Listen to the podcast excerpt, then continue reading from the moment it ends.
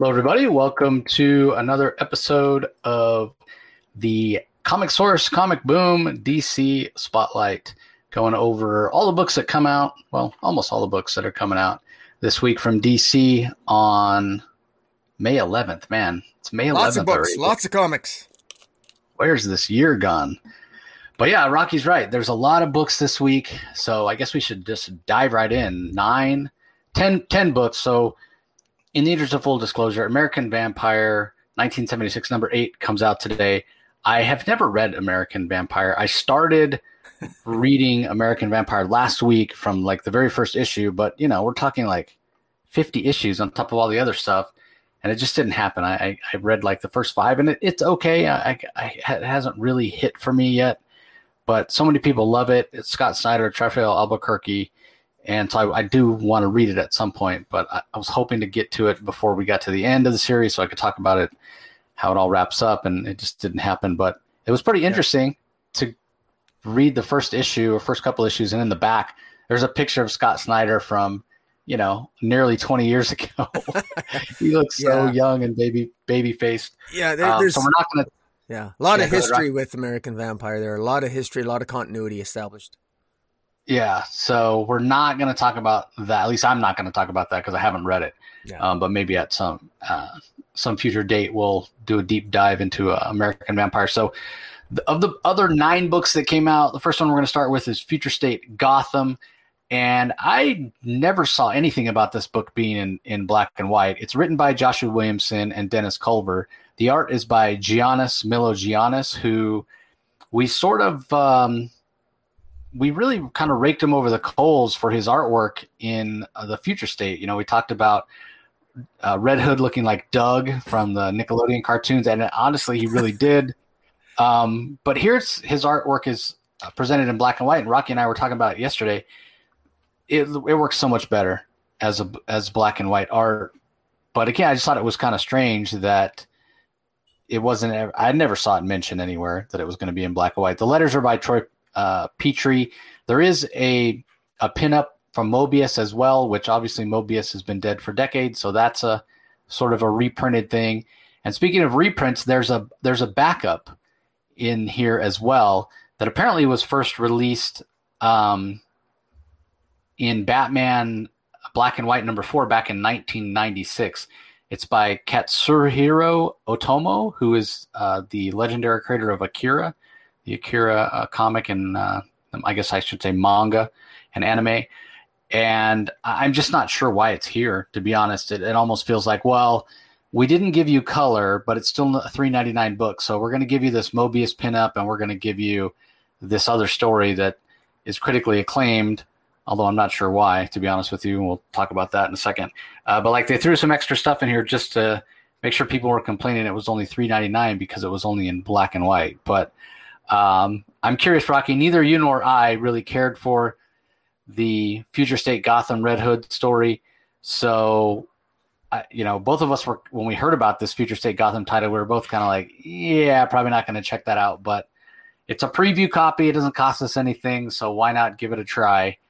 Uh, so, what did you think? Uh, yeah, I I wasn't really a fan of this. You know, uh, I agree with you that the art, I, I, I, like the art a little better in black and white, uh, only because it, it's kind of sad. I, I, liked it better in black and white for all the wrong reasons, because uh, coloring actually makes the art look worse, and that's not a good thing. Uh, but I mean, it, it's, tolerable, but I just don't like the storyline. I, I, don't, I don't like the this future state. Uh, I don't. I wasn't a fan of the storyline to begin with. It's a future. It's a future Gotham where the magistrate's in charge, and this just involves. This is a continuation of the future state storyline where Red Hood is he he's working undercover and he basically becomes peacekeeper red he he gets honorary status as a peacekeeper he gets honorary status and as a result of that he he just ends with him confirming him being undercover working with the with the peacekeepers to essentially take down and hunt the batman which i i don't find you know, I don't find exciting at all. I, I just, I, I don't see the point of this. I, I just, I, I really don't, I don't get it. I, I don't, I'm really not a fan of this. Uh, straight up, I'm not a fan of this. I, I don't, I, I, I don't like it. I I don't have a lot of nice things to say about it, to be honest. Um, but like I said, I I find it very boring. It it it just ends with Jason Todd meeting with Nightwing and the other members of the Bat family, and uh, you know, Future State essentially had him sleeping with uh, Ravager, and now she's taken off, so she's not even in this series now. Which she was at least he was, you know, at least he was getting lucky with Ravager, but he's she's not even in the series now, or maybe she'll come back. I'm not really sure what the point of this is. So now in the future he's hunting Batman. Well, I thought the whole point of this was to future state was to tease the future and then let's build let's build up to it. I I'm so thoroughly uninterested. This is this doesn't interest me in the slightest. And to be honest, I feel insulted by the art. And and I know I'm contradicting myself because I said the art's a little better, but frankly, this feels tacked on. This feels like they never had enough time to color it. And that they're they're throwing it at us because they don't want to waste product. You know what I mean? It feels like it feels like you're in the restaurant and, and they don't want to make new food, but they have leftovers. So this is the leftovers we get, and they want to fill up space, and they want to you know they want to meet a publishing uh, qu- uh, quantity, and that's what it feels like to me, uh, f- both in terms of uh, how it looks and in terms of story. And uh, you know, sh- you know, frankly, shame on DC for putting this out straight up. I, I'm I'm I'll just leave it at that, and I'll stop talking because my mom always said if you have nothing nice to say maybe say as little as possible. So there you go. I'm done. yeah, um, I sort of agree with you, certainly about the art. Uh, it's one thing to put out a book in, in black and white, right? That's one thing. This doesn't look like art that was meant to be seen in, in black and white, right? It's not, this looks like pencils. it, it, it doesn't look inked. It looks very. I mean, you want to talk about sketchy. Um, on the title page, the missiles that are flying through the air, they're not. It, it's sketched. This the, these are sketch lines. It's not like okay, yeah. go over an ink and then get rid of the pencil lines. Um, and if you look at the art, you'll you'll know exactly what I'm what I'm talking about. It is it is really unfinished. And while yes, it looks better than his his finished color work, um, because I think he did his own finishes and colors in in the future state books, if I'm not mistaken. He he needs a proper inker to go over this and and to make his art better. And then I think his art could actually be pretty good, but that's not what this looks like. And so, like to the point where when I saw this, I got the preview copy and I saw it. It's not unheard of to get preview copies that aren't colored, right? To where you're you're uh, they had to send it out. The the color says behind. They had to make changes. Whatever. For whatever reason, you get preview copies that aren't colored, even though the the final product is colored. So when I saw this, because the art looks so unfinished, I actually did a Google search, and I went and looked for uh, Gotham Future State preview to see preview pages in yeah. other places to see yeah. if this indeed is supposed to be colored, and maybe maybe it is. Maybe all the preview pages that we're seeing are are this, and it wasn't colored yet. And tomorrow, when the book actually comes out, or today, as you're listening to this, um, it'll actually the art will look better. It'll look finished because this doesn't look good. Um, it's one thing to be in black and white. It's another thing to look completely unfinished like this does. As far as the story itself, um, I feel like the only thing that happened is we got 100% confirmation that Red Hood was indeed working undercover, and you know he's not the the the bad guy jerk that he seemed to be in the this couple parts of the story that we got before. Um, he's trying to destroy the magistrate from the inside out. But to Rocky's point, like I thought we were supposed to be introduced to the future and then build up to it, and then have it not come to pass. Um, so what? Yeah, what's the point of this? Was Future State Gotham? Was Future State Batman or Future State Dark Detective selling so well that it warrants this? Um, because th- this is a way to, to put the sales on the toilet pretty quick in terms of the quality of this book. It's just not very good. Um, and I don't, I won't necessarily say that's from a technical standpoint because I think technically, in terms of these being pencils, if, if I look at this just as pencil art, it's pretty good pencil art. If I look at this as finished art, art, it's not.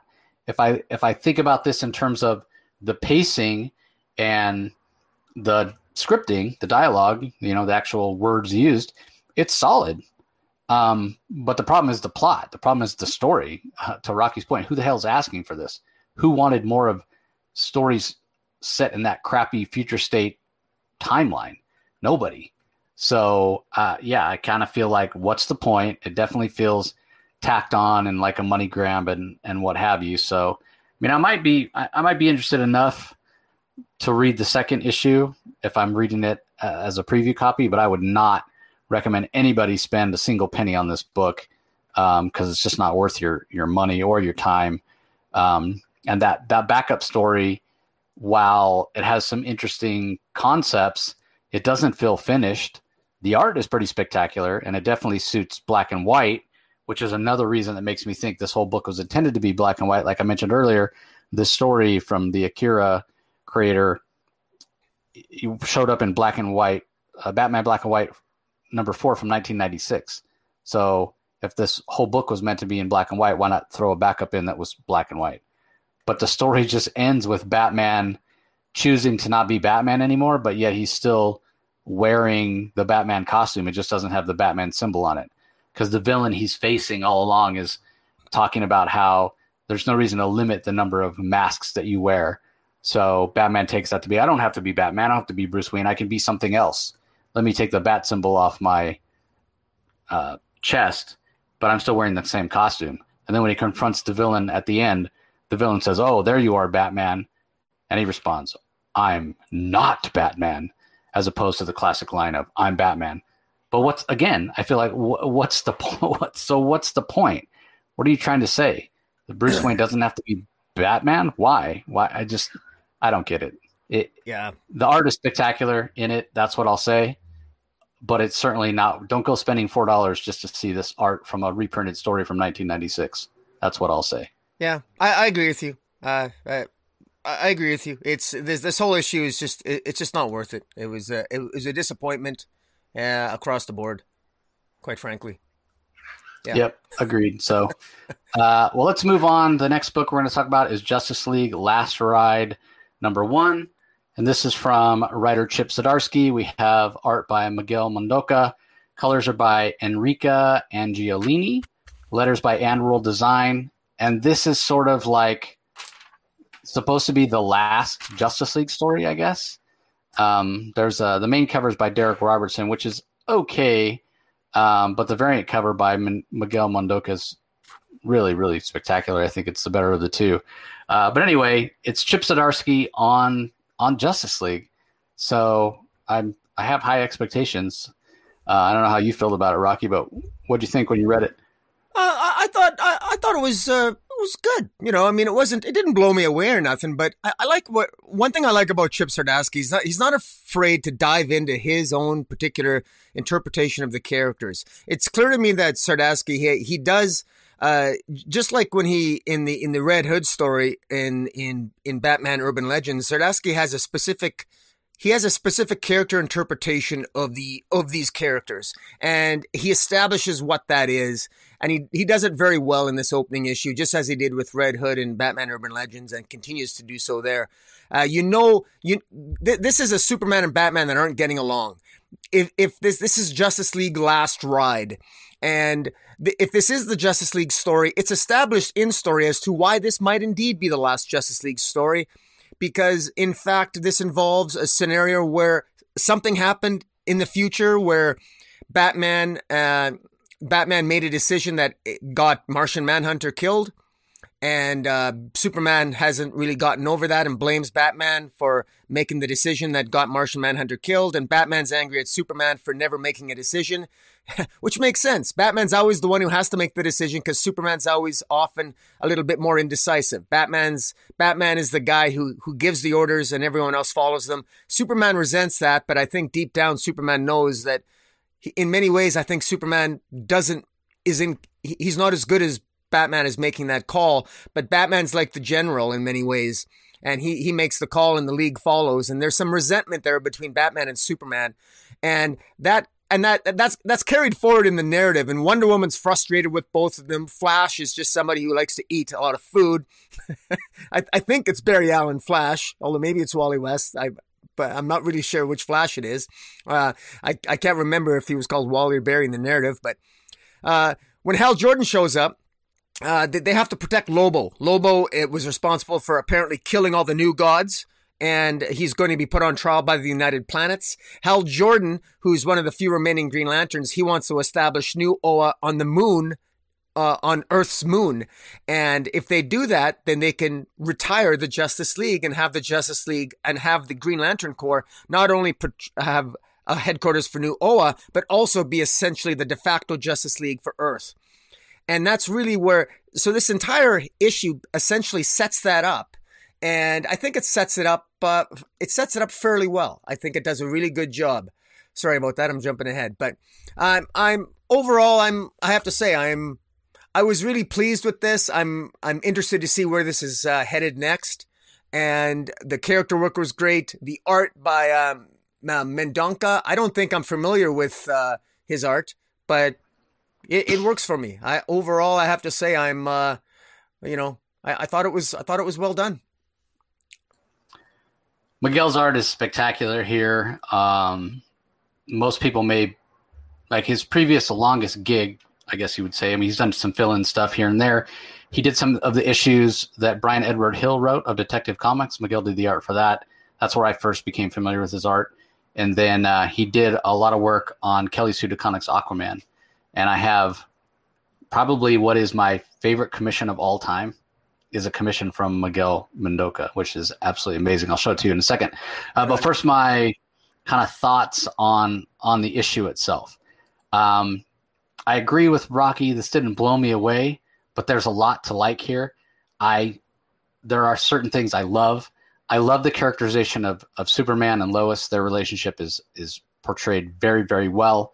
Uh, I think a lot of the characters, their characterization, you can't necessarily say, okay, Zdarsky's doing a great job of, of characterization on that character because so much has changed here. This is a, a, story in the future. This could potentially be the last Justice League story. So the way the characters interact, everything has been changed. The dynamic has changed because of the events that happened that caused Martian Manhunter to be killed.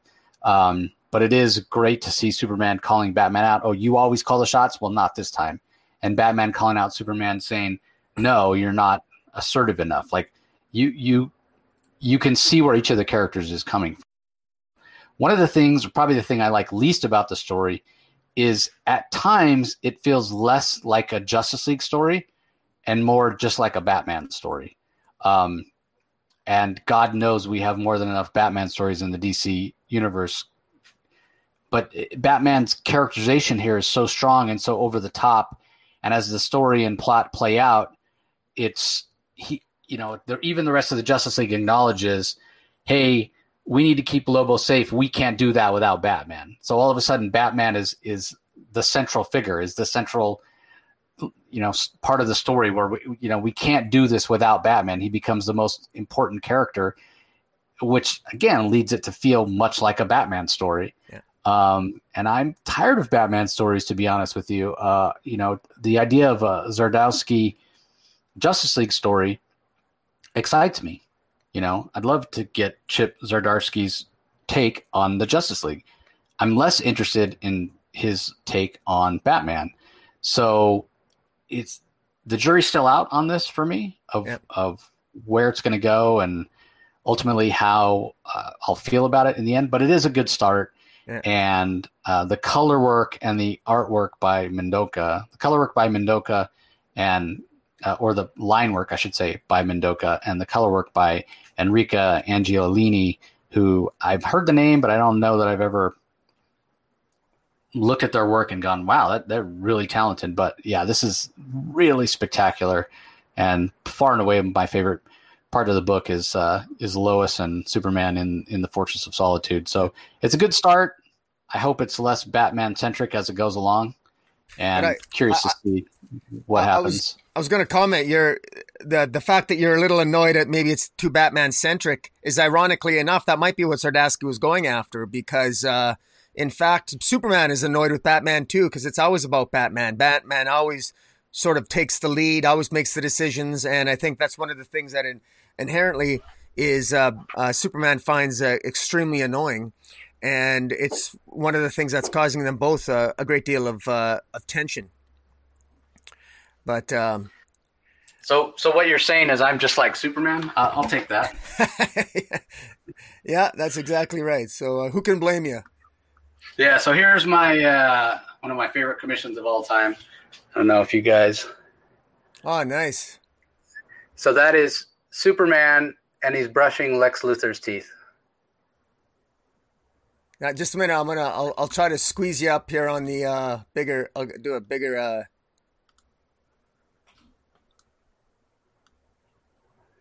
So this all stems from a conversation with Tom King about Tom King was wondering if Superman brushed his teeth, and somebody said Superman brushes everyone's teeth, and then somebody else responded, "Oh, that's why Lex Luthor hates him." And so I decided to start a sketchbook of Superman brushing other people's teeth. Miguel was the first commission I got in it, and uh, this is actually, if you can see sort of on the, the left there, you can actually see Superman and Lex's shoulder. What you actually see is their reflection in the mirror. Um, and the, the looks on both of their faces are just absolutely spectacular. That's um, awesome. yeah. So yeah, Miguel, he's, uh, he's amazing. Really, really great guy. Um, so I look forward, he lives over in Spain, I believe. So I look forward to the next time he's at a convention here in, uh, the U S and I can actually hang out with him uh, again. So great guy, great to see him getting work. He's he's, he's super talented, uh, and it, sure. Superman's one of his favorite characters. And it was always his. He was a DC guy. It was always his dream to draw comics and specifically draw for DC. So him getting to do a Justice League book is is awesome. Super happy for him. So good to see. Uh, and, yeah, so let's move on. Uh, we're going to talk about Batman. The speaking of Batman, Batman the Detective number two from writer Tom Taylor, Andy Kubert on pencils, Sandra Hope on inks, colors by Brad Anderson. Second part of this, uh, I believe, six part story. Um, and I thought this one, it, it didn't. There wasn't as much to this issue as there was the first, which I suppose is understandable you know, first issue, you're establishing, you know, what's going on. We know that there's some organization that is trying to basically kill people that Batman has saved. They keep, I don't know if they call themselves Equilibrium or that's like their battle cry or something, but they're, for some reason, they believe that these, the people that Batman saved sh- should have died and they're trying to bring balance back to, to the world by killing the people that don't, that shouldn't be alive, basically yeah, it doesn't make sense. Don't think about it too hard. Like, why? Why would they be? We get a closer look at them. They dress like Batman, but their suits are like white or gray, so that's interesting. We have Knight and Squire, who are a couple of superheroes from the kind of Batman analogs of uh, of the UK. So that's interesting. Um, and then we have have uh, Henri Ducard, who's one of the most influential characters or people in the training of Bruce Wayne. Think of him as, you know, one of the greatest uh, bounty hunters, I guess, or man hunters uh, that's ever lived. And he taught Batman everything he knows, and uh, the dynamics between him and Bruce are are great. And uh, he he gets ambushed by this group, this Equilibrium, and whether or not he survives is to be determined. I mean, I, you kind of think he's going to survive. He is pretty important in the Batman mythos. But at the same time, I wouldn't be completely shocked to see him killed. But I do, I do think he'll survive. But it does make for kind of a powerful moment because you're like, wow, this guy's a, uh, an important character in in Batman lore, and uh, he gets jacked up pretty bad when he's attacked by this Equilibrium group. So. Um, other than that, there's not there's not that much that that happens. Um, I think the art in this issue is substantially better than the first issue. I didn't get any JR vibes from the uh, the Andy Kubert art, or at least very minimally. Um, so I thought overall the art was pretty strong. The scripting by Tom Taylor and the pacing are done pretty well. Uh, if there's anything wrong with the story or any nitpick, it, it just it, it to this point it doesn't feel impactful or necessary. I don't know why this this story needs to exist yet. It hasn't. Tom Taylor hasn't hooked me even though the possibility is there. But usually with Tom Taylor stuff, I'm I'm hooked right away. That's not the case with uh, with this. Um, but yeah, I, I was very pleasantly surprised that the art was so much better in the second issue. I particularly love the page where they're running across the top of the train in the rain with the lightning behind them. I thought that was done really, really well. So yeah, overall, I've I've kind of liked this issue, even though it's less kind of less volume of story. I felt like there was a bigger chunk of story in the first issue.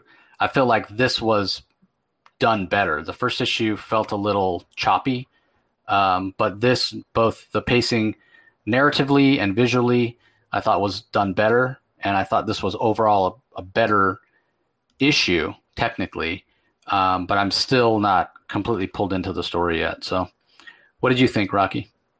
Uh, I, I love Henri Ducard. Uh, I love I love when any story that incorporates any mentor of, of, Bruce Wayne, like when in those infamous years when Bruce Wayne was training to become Batman and travel the world. Of course, Henri Ducard was one of the ones who helped train him, uh, and Henri Ducard could essentially find anybody and uh, I found it interesting that Bruce Wayne, that Henri Ducard actually looks, he, he's supposed to look older than Bruce Wayne, but the, he actually looks like they look, almost look like they're the same age, which I found yeah. was really odd here. I thought that was an artist, I thought that was an error artistically because Henri Ducard should look older than he looks because he, he, you know, he should look a little bit more ragged. I mean, he's, he's aged much better than Bruce Wayne has. Let's put it that way. if, if that's yeah. to be believed. But in any event, uh, he should be older than Bruce Wayne. But having said that, Henri Ducard here is uh, obviously there's a history there. Batman has uh, sort of mixed feelings about Henri Ducard, doesn't always uh, appreciate his methods, but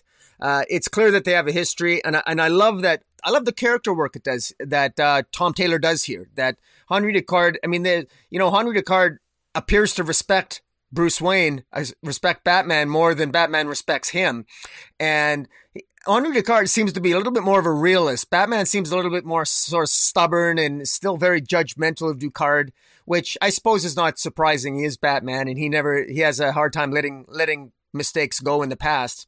Uh, I found it interesting that Henri Ducard made a reference to the to the woman in the Batman outfit who is. It's odd that the you know that this equilibrium group they're dressed like Batman and they're you know they're they're saying is you should not exist. So if you've been saved by Batman, you should not exist, and they're going to kill you. I thought it was quite a comical scene that was set up where when Batman actually saves one of the one of the members of Equilibrium, uh, that you know he saves their life, and then he sends he, and he puts a tracer on the on the on the guy, and he ends up back in the clutches of Equilibrium, and of course this guy actually works for Equilibrium, but then when they discover that Batman saved him, suddenly he's on the list that has to be eliminated because Batman yep. saved him. so I thought that was hilarious. I was like, oh no. And you could tell the look on his face that, oh my God, I shouldn't have said that. Batman didn't save me, no.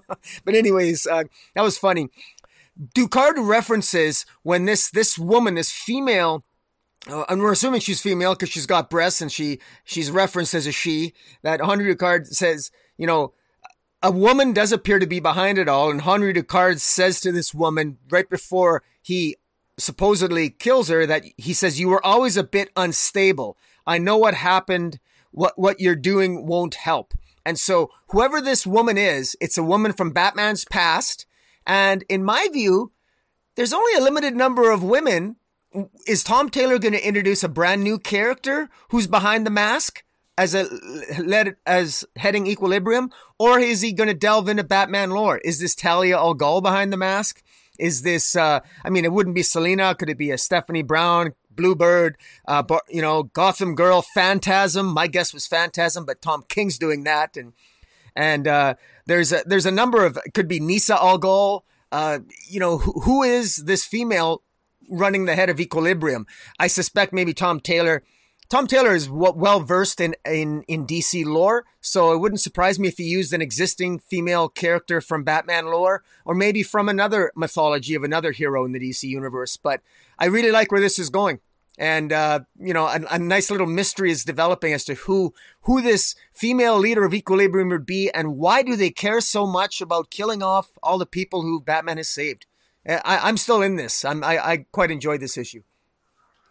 Yeah, I mean they must want Henri dead even more now because once they shoot him and throw him off the side of the building, he for sure would have died. But Batman grabs him right before he hits the ground. So now Batman has saved him again. So now they must really.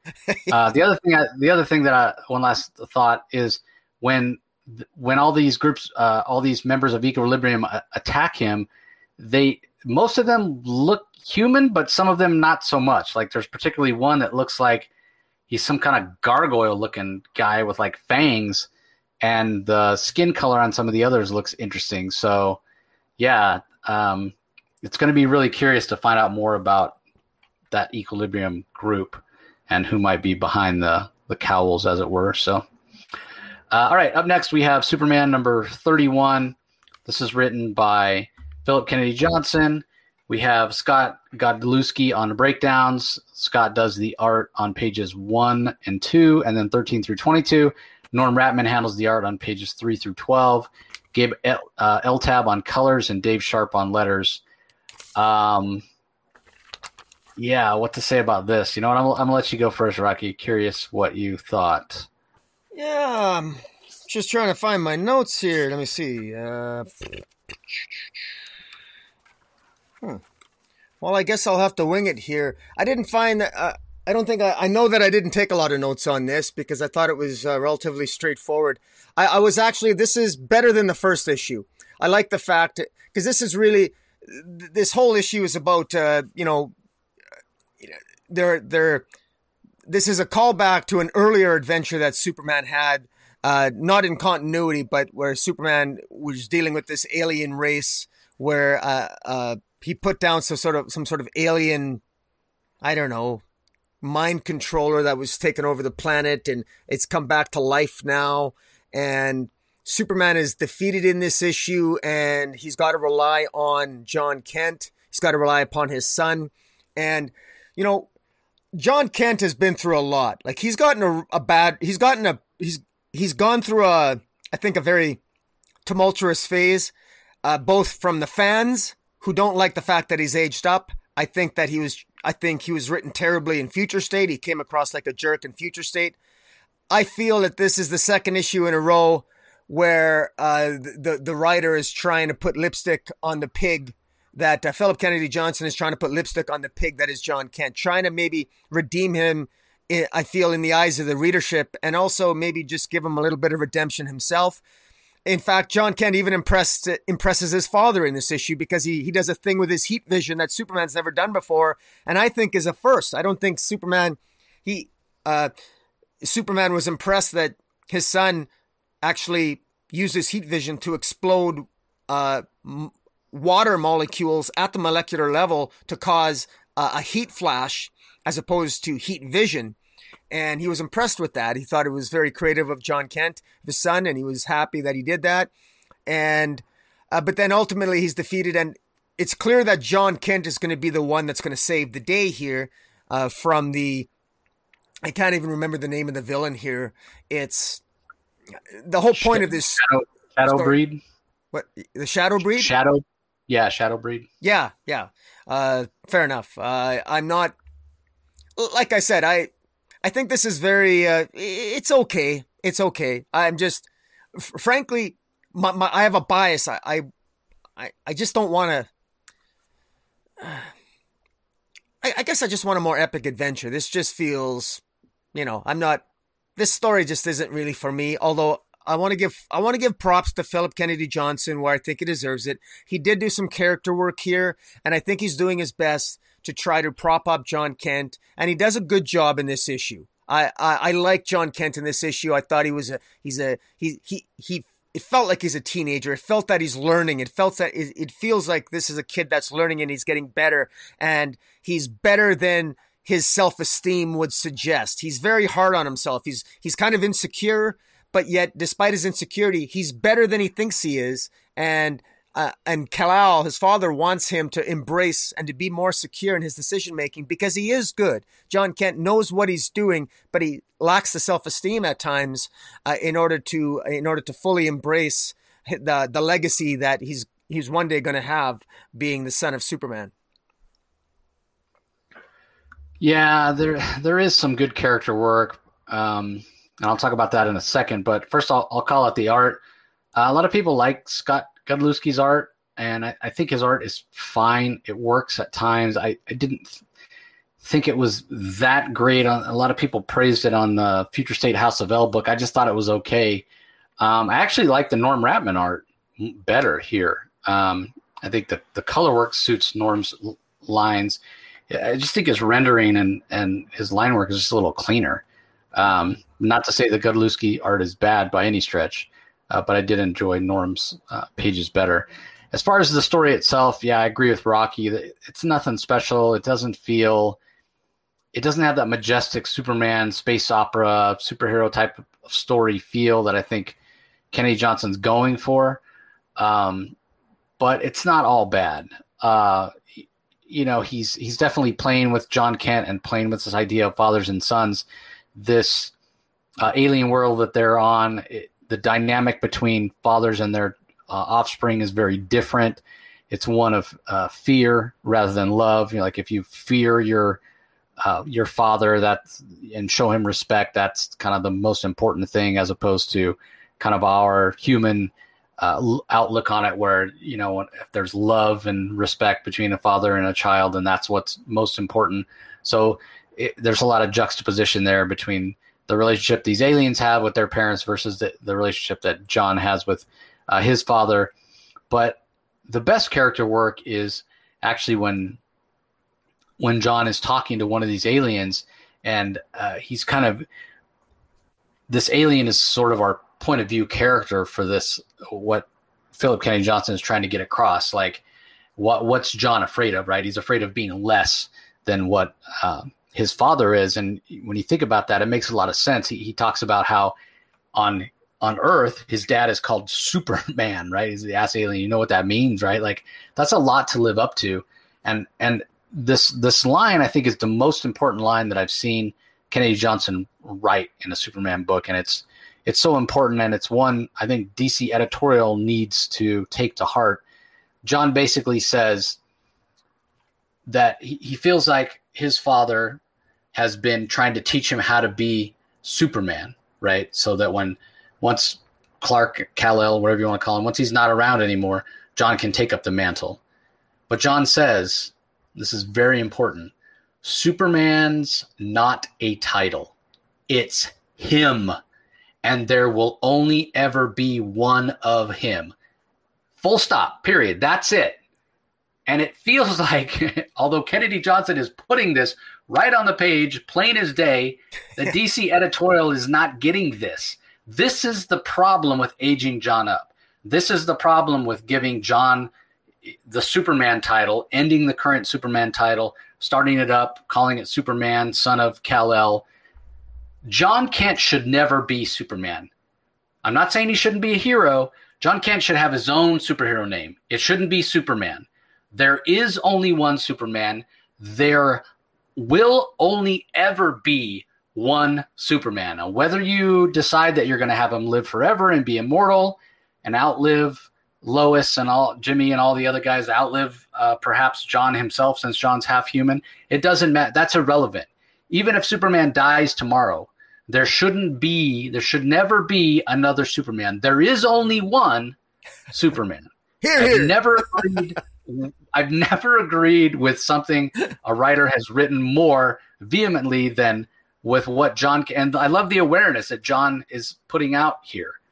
You know, and I get it. Like you call, we have a Superboy, we have a Supergirl, we have you know multiple Superboys. Actually, we've had you know different names, and Jon certainly is wearing the crest of the House of El. But you got to find a way to establish his own identity that's separate from his father.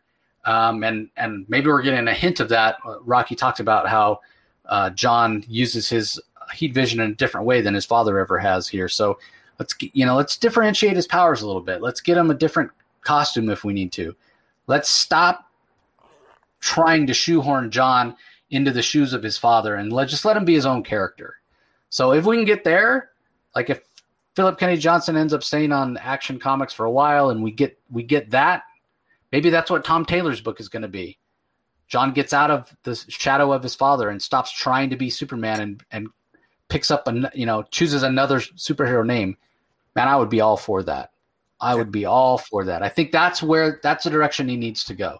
The problem I think a lot of people have with the aging up is it's just it's that much closer to trying to, you know, shove Jon into the role that his father has. We already have a Superman. He's a great character. There's plenty of stories you can keep telling with that character. Why replace him and then try to tell the same types of stories with a new character? It's arbitrary. Don't do it. Mm-hmm. So that's all I have to say about this this issue. That's the important part of it. The rest of it, to me, it's just yeah, kind of typical and tropey and and not really that interesting. Uh, it certainly seems like Kennedy Johnson is is trying to show us how um, capable and formidable uh, Jon is on his own, and perhaps he's going to rescue his father.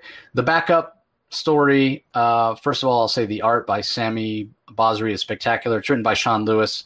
Uh, it's basically a, a loose cannon uh, and uh, current gangbuster story that's tied into this Tales of Metropolis that's been going on with this woman who's putting the hex on people and making them see things that aren't there or act in ways they, they shouldn't.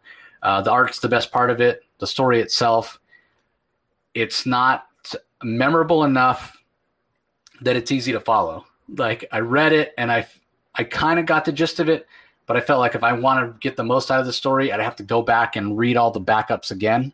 You know, because they're not big enough chunks of story and it's not important or impactful enough to remember. You know, I'm like trying to remember back. So yeah, they had a meeting of this Metropolis group with Ambush Bug and um, John Henry Irons and Bibbo and Loose Cannon and Gangbuster. And then previous to that, Bibbo had met some woman who we know is a villain, but he doesn't. And she's kind of pulling the wool over his eyes. And what's the point of this? Eh. I mean, it, it, it does feel a little bit of the Triangle era in terms of the Triangle era of Superman stories having a big supporting cast, almost an ensemble. And so I do like the nostalgia of that. But uh, again, I just don't feel these backups are necessary. If this is a story you want to tell, then just give us a an 80 page one shot or a, a two issue mini so we can read it all together and remember what the hell's going on instead of giving us, you know, like a third of a story as a backup and it makes it drags the story out, makes it hard to remember over a six month period of time. So, uh, anyway, I don't know if you have anything to add about the backup, Rocky. I, I really don't. I, I never, I just sort of skim read it. I'm just not interested in it. I, am just really not interested in it. If you're gonna get, if you want to get me interested in Bibbo and and the elk and Loose Cannon, incorporate it in a Superman story that will will pull me in and have me invest in it more. These are are sea level characters that I just I've never at, really at cared best, for. At best, yeah, at best I, sea level. yeah, that's exactly yeah. right. And I just I'm just I'm just really not. Um, you know, I'm just I'm just not into it. I mean, I like I said, it, it needs to have it needs to it needs to be connected more to the Superman with, Superman. I'm just I'm not interested in these characters. I got no reason to care for them. And and in fairness, I've never cared for them for in 40 years, so I'm not going to start now. If, if, to be very brutally honest, and if you're going to do it, you're going to have to do something truly uh, completely outside the box. And this is just sort of typical. Like you said, you, you nailed it with the triangle era. That's what it feels like to me. This is like the total filler, waste of space. This adds to the price of a comic book that this shouldn't even be in this comic. Straight up, shouldn't be in this comic, in my in yep. my view. And it's it's very harsh of me to say, but that's just the way it is. Yep, I agree. Uh, all right, up next we have Rorschach number eight from writer Tom King, Jorge Fornes uh, on the art. Dave Stewart does the colors, Clayton Cowles on letters. This was a very interesting issue. Uh, we got, I don't, I wouldn't say a lot of forward momentum on the story, but a lot of character work, especially for the detective that's investigating this uh, this assassination attempt. So, what did you think of this one, Rock? Uh, I, I, thought it was I thought it was good. I, I had to read it a couple times again, but but uh, in order to get a better appreciation of it, it, this involves the lieutenant that's investigating the assassination of uh, the attempted the attempted assassination of candidate uh, Turley, who was running against the incumbent President Redford, Robert Redford. And last issue, we we were introduced to Frank Miller, and Frank Miller is uh, it, what what's what's established this issue is that he actually the entire issue is involves a series of interrogation scenes and flashbacks, and he's investigating and, and interrogating. The lieutenant is interrogating a lawyer by the name of Samuel, Samuel Faden, a psychiatrist by the name of Jamie Knowles, and and a and a and just a, a sort of a a friend of Will Myerson, one of the would-be assassin, assassinators, uh, named Daniel Shapiro, and and they they're all given testimony, and clearly they're uh, the lieutenant through his questioning is very frustrated with all of them because they're all they're all lying in different ways and they're providing misdirection and it and as a reader i'm just as frustrated as the lieutenant here and i think tom king did a good job here. Whereas normally i would be inclined to blame tom king for the lack of clarity. I think it works well here because I think the lieutenant himself, who's doing the investigating, he's frustrated with the lack of clarity because he figures that all all all these members, this this lawyer and this lawyer who used to be the lawyer for Will Myerson, and he met he this this lawyer was a comic collector who who met Will Myerson, who's a who's a comic book creator of this pirate comic. He met him at a comic convention, and then the psychiatrist is the son of a psychiatrist that that gave Will Myerson you know, you know, uh, counseling sessions. And then you got this Daniel Shapiro, who's a good friend, whose uncle was, who really liked Will Myerson's comic book work. So everything's connected. And the lieutenant sort of seems to think that they're all member of this cult and that Will Myerson and this Laura Cummings, they worked together and they really did a, it, it would appear that they really did manage to create what appears at this point to be a strong cult following that maybe it, maybe maybe we're not sure how large this cult goes, but if there is a small number of members in it, they're definitely, they've drank the Kool Aid. They've definitely drank the Kool Aid of whatever it is that Frank Miller was selling or Will Myerson was selling. And, you know, again, it, it's sort of wedding continues to create. There's a lot of questions I have, but it's clear that it's not just this Frank Miller that character that is sort of brainwashed into being wanting to be Rorschach, but that there's more than one member to this. And I'm still not entirely clear what their agenda is. It, it if it was just straight up uh, to to kill Turley uh, because they heard it on a tape recording like that was established last issue. So there's a lot of interesting little tidbits here. I, as I said last time when we reviewed this, Jace, uh, if somebody who's just coming into this series cold is going to have a hard time figuring out what the heck is going on. If you just, you, you want to read this series from the beginning. If you do, I believe you'll be rewarded. I think that Tom King has done some really good character work here. And it's all going to come down to the landing, how, how this ends. I've been highly critical. I think Tom King can really blunder his endings, but at the same time, he's nailed some endings too with some of his work. So I'm I'm on board here. I, have been, I'm enjoying the journey so far. I'm, I'm just hoping the destination is going to be good when we finally get there. Yeah, I agree. There's no way you can pick this up, you know, issue eight and jump in and know what the hell's going on. Uh, and part of it has to do with the way that that Tom wrote this. He, he he's talked in multiple interviews. He told me himself when he was on the show that you know he wrote this as one big story. You know, he wrote he wrote it as basically one novel, if you want to think about it like that. This is one story that is then broken up into eight parts. So uh, it's going to read great altogether. Uh, you know, the nature of comics and releasing it monthly, it takes time to draw, that kind of thing. I, I totally get it. But it's going to be another one of those situations, much like Mr. Miracle or Strange Adventures. Sheriff of Babylon's another one where reading it all together is going to be a much more satisfying experience, I think as far as this issue itself, what we learned about the detective and his uh, his insight, the steps he's willing to take are all fascinating. Uh, the artwork by Jorge Fornes is is equally fascinating, uh, and it really stops and makes you think once you you know hear about the story. These three guys, the handyman, the lawyer, and the psychiatrist, they go out to this ranch that Myerson has bought uh, and Cummings is there as well, and they each have their own uh, task to perform there, and they all basically shoot this gun at a stage that's been erected out on the land from this tower. It's basically it's Cummings and, and Myerson practicing the assassination attempt, basically. But these guys don't know that. And the detective's uh, response to that is, "How could you not know? Like, what about what was going on makes this seem normal and and it's so interesting the way the detective's mind works he he knows that they're all collaborating he knows that they're all conspiring and they're telling him lies basically because nobody's story would match as closely as these guys' stories match. There would be more differences.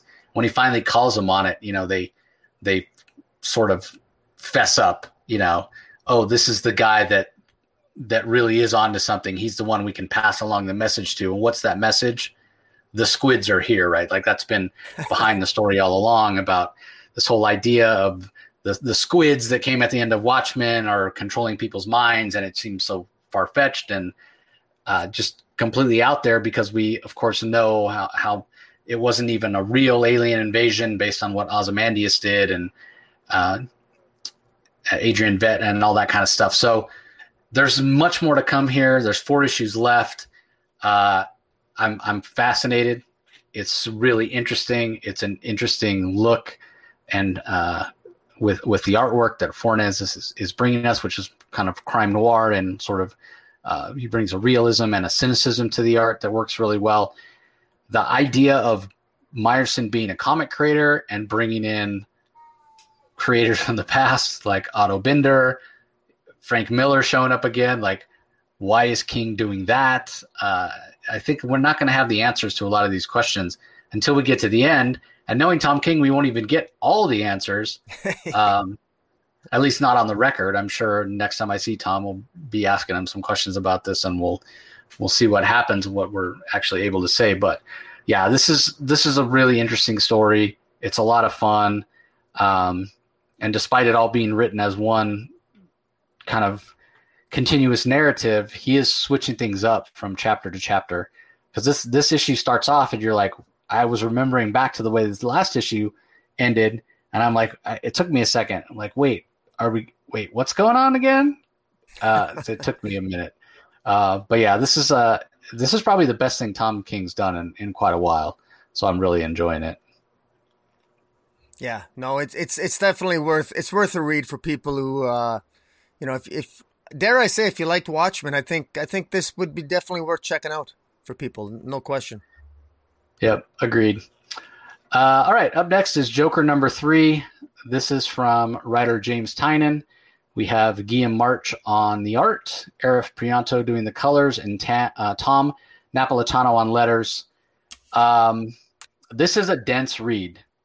the The issue is sort of narrated by Jim Gordon, and all you know, all along we've said this isn't a Joker story. This uh, or Joker title. This should be called Gordon or Gordon's Manhunt or Gordon Hunts for the Joker, something along those lines. Of course, it's not going to be because if you call it Joker, you can get better sales, and so I I completely get it.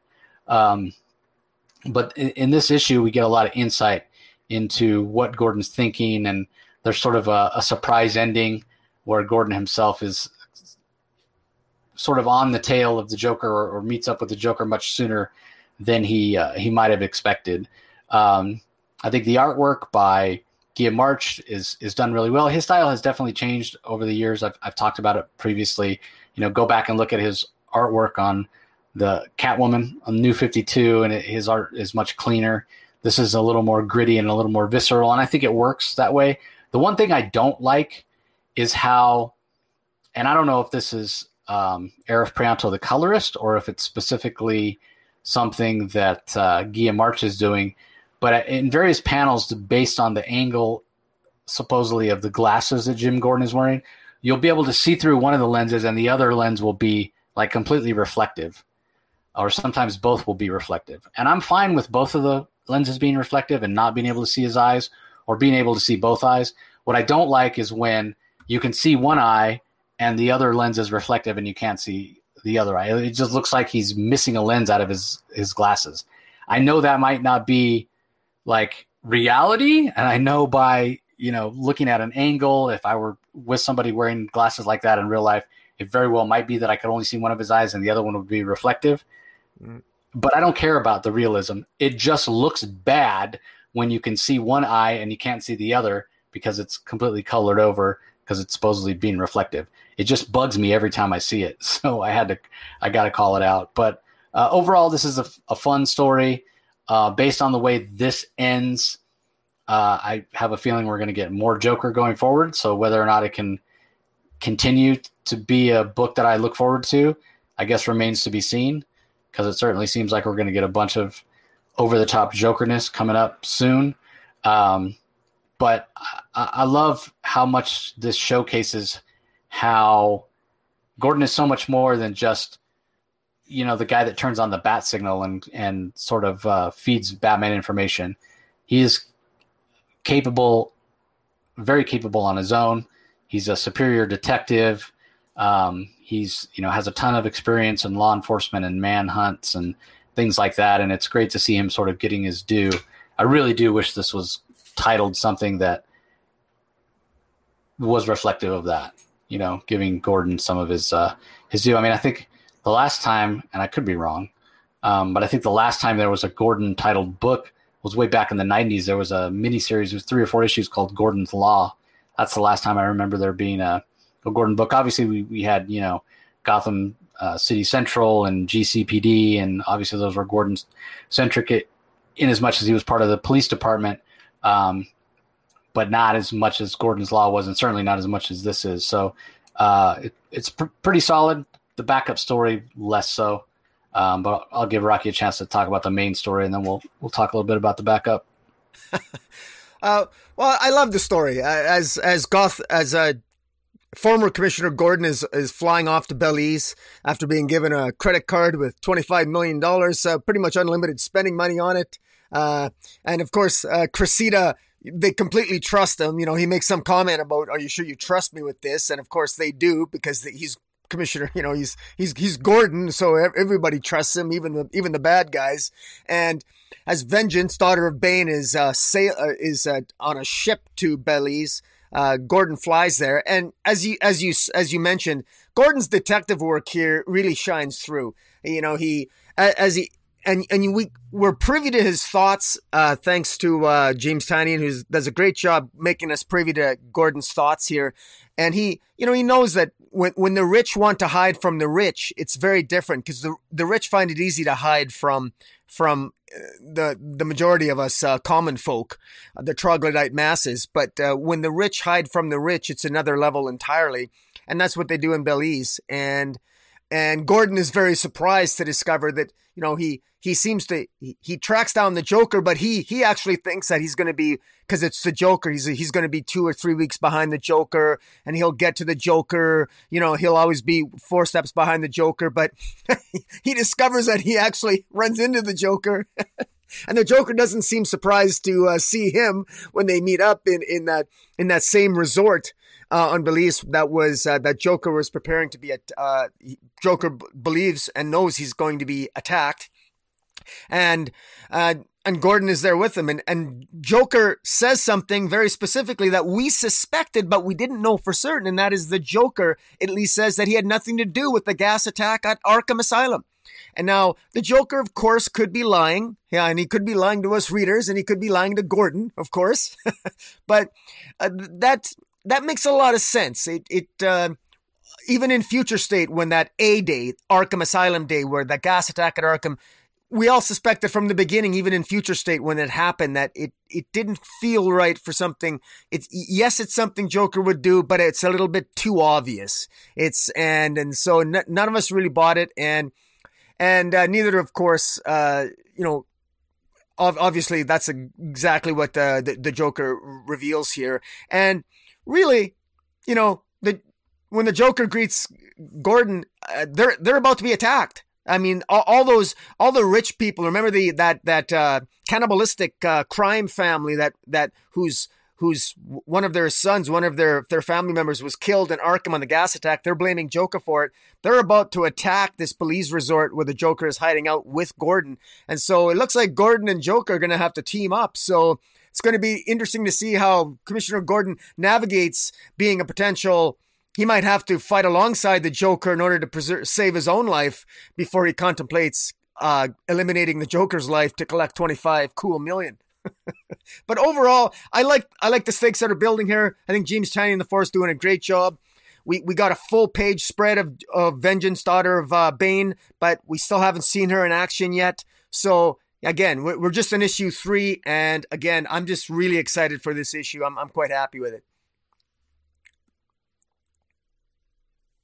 Yeah, I agree. I think it's uh, it it's a great title, um, despite the fact it's called Joker. I, I, you know, I when I when it was announced, I railed again. Oh God, a Joker title, but it hasn't been. It's been a Gordon title at least to this point. So we'll see if that that continues. Uh, the backup is called Punchline Chapter Three, written by Sam Johns and James Tynion. We have art by Mirko Andolfo, colors by Romulo Fajardo Jr., letters by Ariana Maher. Very very predictable. This uh, supposed friend of Punchline takes Bluebird to see all her stuff in the basement of her condemned dormitory where she killed her dean uh, and first met the Joker. And sure enough, he has led Bluebird into a trap and paralyzes her with some uh, gas from a, a book that Punchline had booby trapped and then lights all the stuff on fire and, and leaves. Um, yeah, not again, not a fan of Punchline. I've talked about this whole idea of her on trial and the fact that she could get away with this is just being completely ludicrous and asinine and and honestly depressing based on what we've seen in the real world that it, this could actually happen with all the alternative facts and and BS whatnot. Not a fan of the punchline character, so I certainly could have done without this story. Um, I didn't think the art. I, I, I uh, f- uh, frankly, I expect much, much better from Mirko and Andolfo art. This is some of the worst art I've seen her do. So I, I don't know if she was rushed or what, but um, uh, as far as yeah. the storytelling goes, narratively, the storytelling's fine. I just expect her art to be a lot more dynamic, and this was pretty meh, to be honest with you. So I don't have much more to say than that. Yeah, I don't. Uh, I agree with you, and you know, I'm I'm I'm a defender of Punchline. I know uh, more more so than most. I I think the the character has a lot of potential, but I will also admit that that potential that I, I imagine for the character is not being flushed out here. I, I, at least not yet. I mean, this is still early in Punchline adventures, but but these are the formative years of, of Punchline or the formative stories that that are going to decide whether or not Punchline remains just sort of like a sort of like a, a, flash in the pan or whether it becomes an endearing character. I think that there is a place for Punchline given her if she's the type of character that manipulates social media and is very good at it. Uh, and she's she's really she comes across there as a little bit uh, I, I don't want her to become one dimensional and i fear that's where this is heading here i you know again uh, i agree with you about the arc um, mirko andolfo's art is usually better than this i mean her covers are you know covers are a different story. But I was really hoping to have a little bit more dynamic. I the the fight scene between Orca and Punchline was very very disappointing. Uh, Punchline seems to be. Um, I'm not sure if she has a plan here or what have you. Uh, the, the that former member of the Royal Flush Gang uh, who, that Punchline humiliated in prison has hired basically had this Orca to take to to beat up Punchline.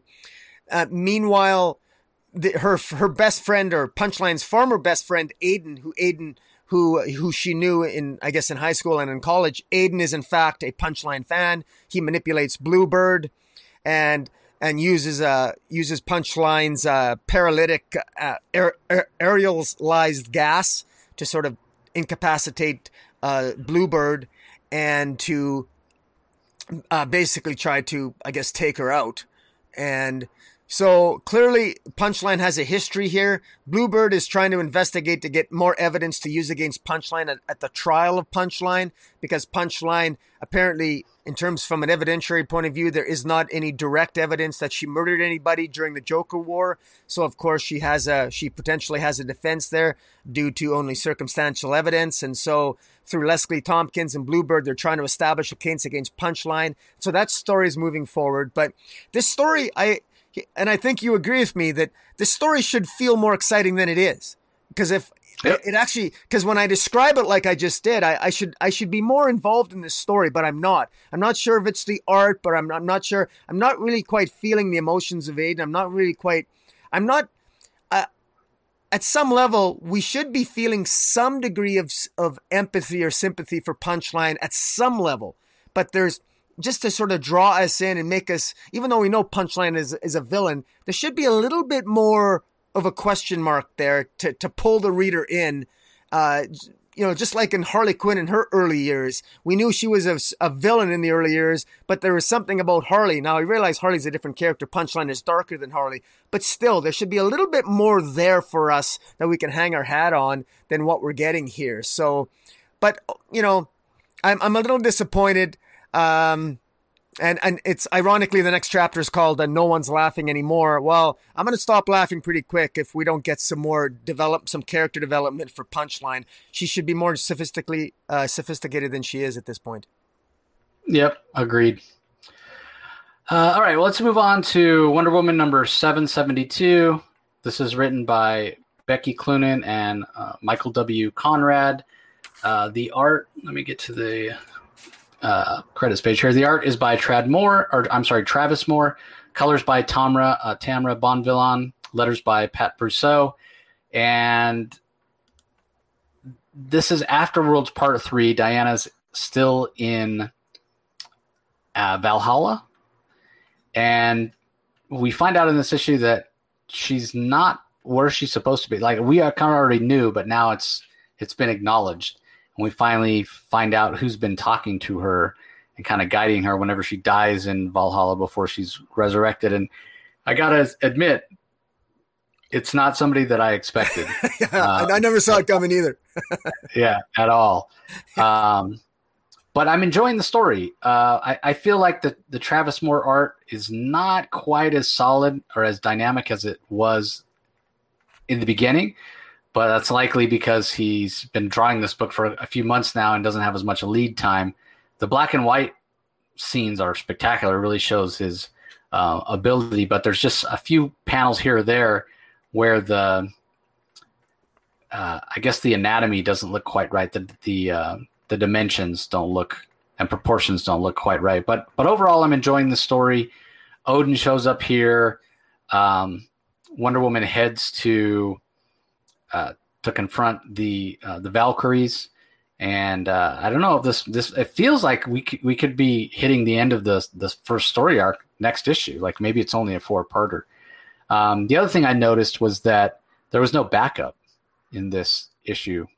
You know, previously we'd seen backup yeah. um, with the Jordie Bellaire story, so I was kind of kind of wondering about that. But but overall, I'm enjoying the story it, uh, it just this particular issue didn't feel as dynamic as the first couple of issues.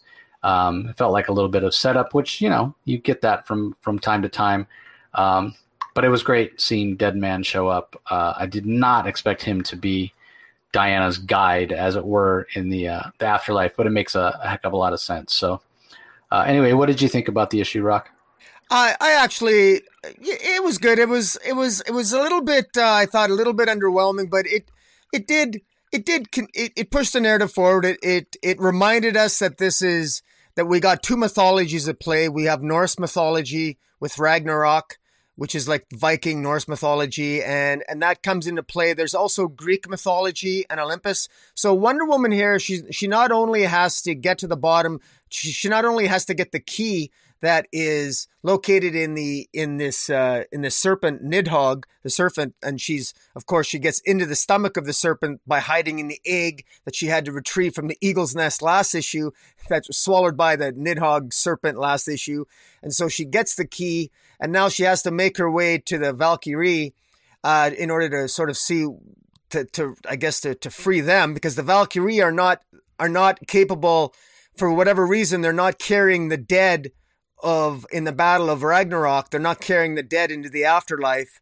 where they can celebrate uh, their victory and, and then essentially be be reborn again to to do battle every day. And so and then she runs into Siegfried, who she that was Siegfried was the initial her initial companion that she met, and Siegfried is from Norse mythology as well.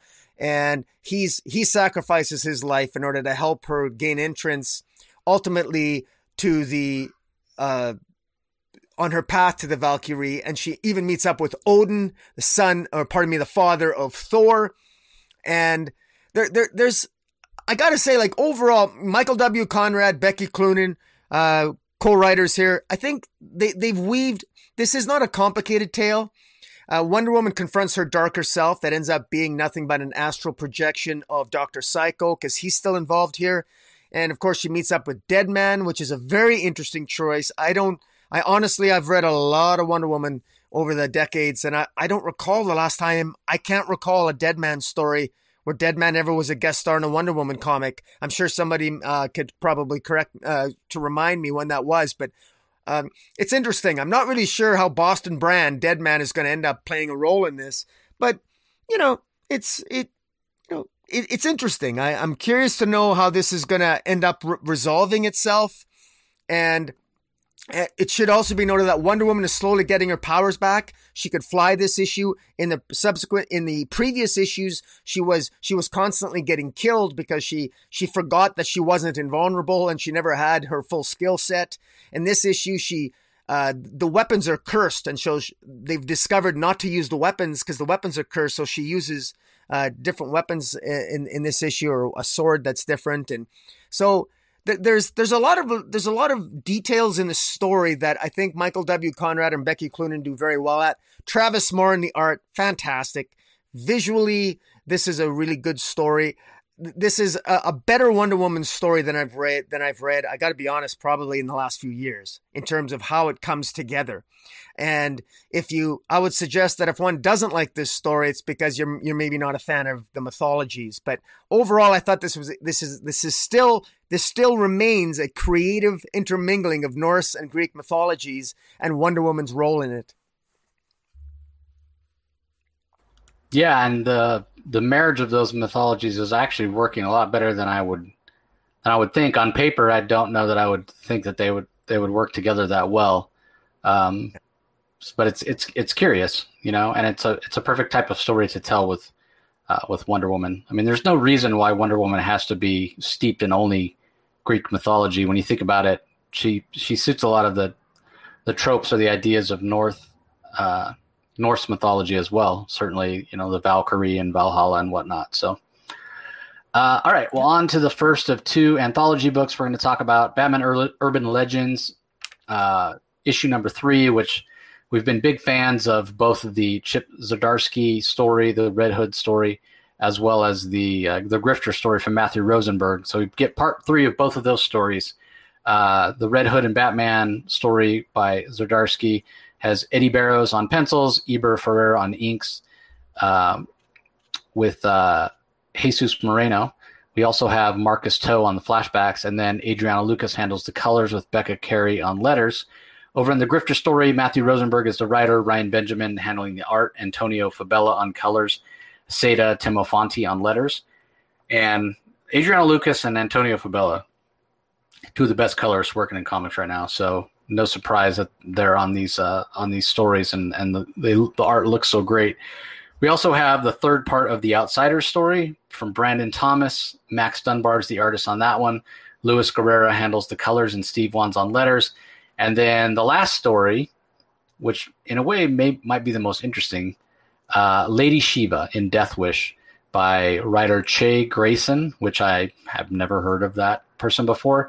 Albert, Alberto Jimenez Albuquerque is the artist, uh, and I know his work. He's the one that did the Letter 44 series uh, with Charles Soule, which was uh, from from Oni, I believe, which is a really really great story. Uh, David Baron handles the colors on that one. Aditya Bidikar does the letters. Um, yeah, we'll just go story by story. I thought the Red Hood story is as poignant and emotional and uh, pitch perfect in terms of characterization as the story has been throughout. Uh, the first part of the story was super impactful and really, really good.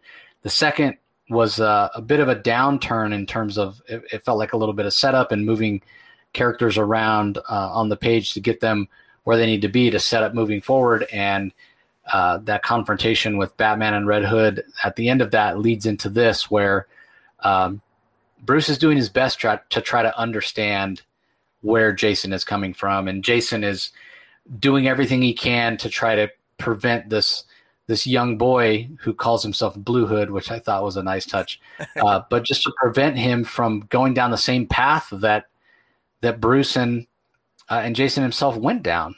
Right? He doesn't want he doesn't want this young boy Tyler to to have those same experiences. And uh, again, I'll call it the artwork by uh, the whole artistic team, Eddy Barrows and Eber Ferreira. Uh, I mean, great work. There, there's a particular close up of Red Hood's face where you can see how how strongly he feels about this boy and, and how he doesn't want him to experience the same sort of childhood trauma that he did. So uh, everything is great here from the flashback scenes where Jason Todd is still Robin and him taking certain things upon himself to to try to handle on his own to Jason losing patience with Batman and Batman saying, "Hey, it's daytime. We don't go out in the daytime. That's when we do our detective work. We'll go out later um, after we've done our, our our homework, so to speak."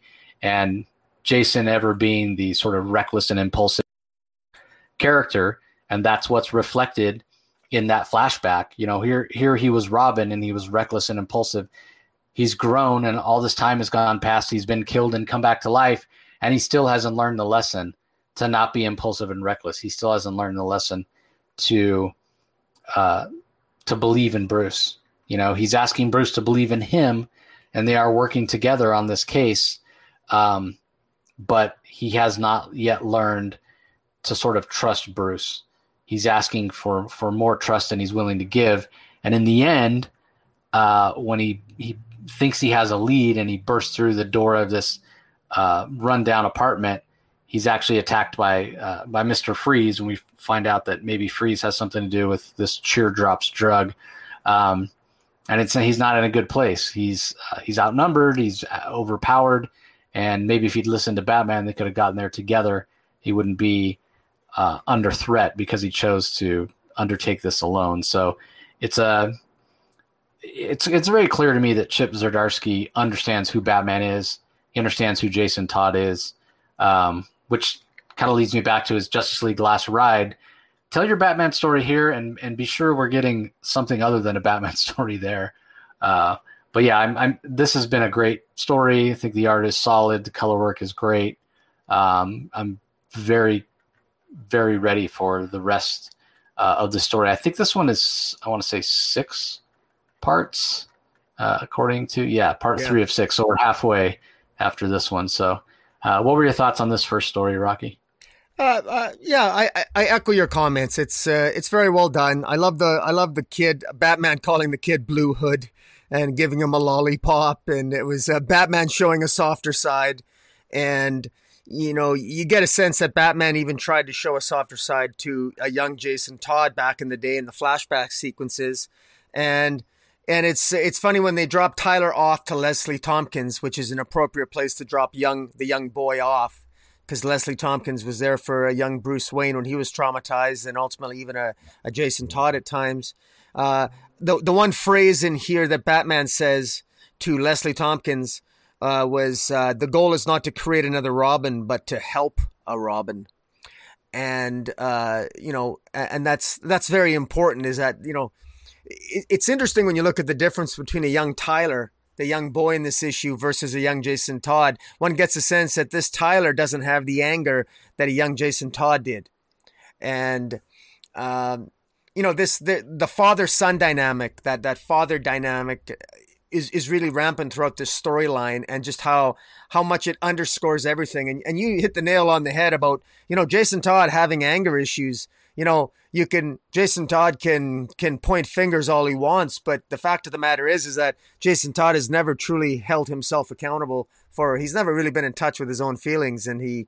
Um, he's never really got to the uh, got a handle on his own anger, and we see that in, in in almost every story, every great story involving Jason Todd has has has him dealing with his uh, anger in some way. We even saw it in Three Jokers, where he uh, well, we know what he did to the Joker in Three Jokers, so the guy's got anger issues, and he always seems to try to turn it around to to make it somehow somebody else's fault as opposed to his own.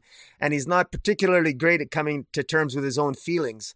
But you know, kudos to Ch- uh, Chip Zdarsky for for really uh, utilizing the young boy Tyler as sort of a, a, a uh, an emotional centerpiece in the telling of this story, and uh, and and we even get to know Batman a little bit here. This is definitely a softer side of Batman because I, I one could argue, you know, it's interesting that Batman, he really cuts Jason Todd some slack here. I mean, Jason Todd murdered somebody.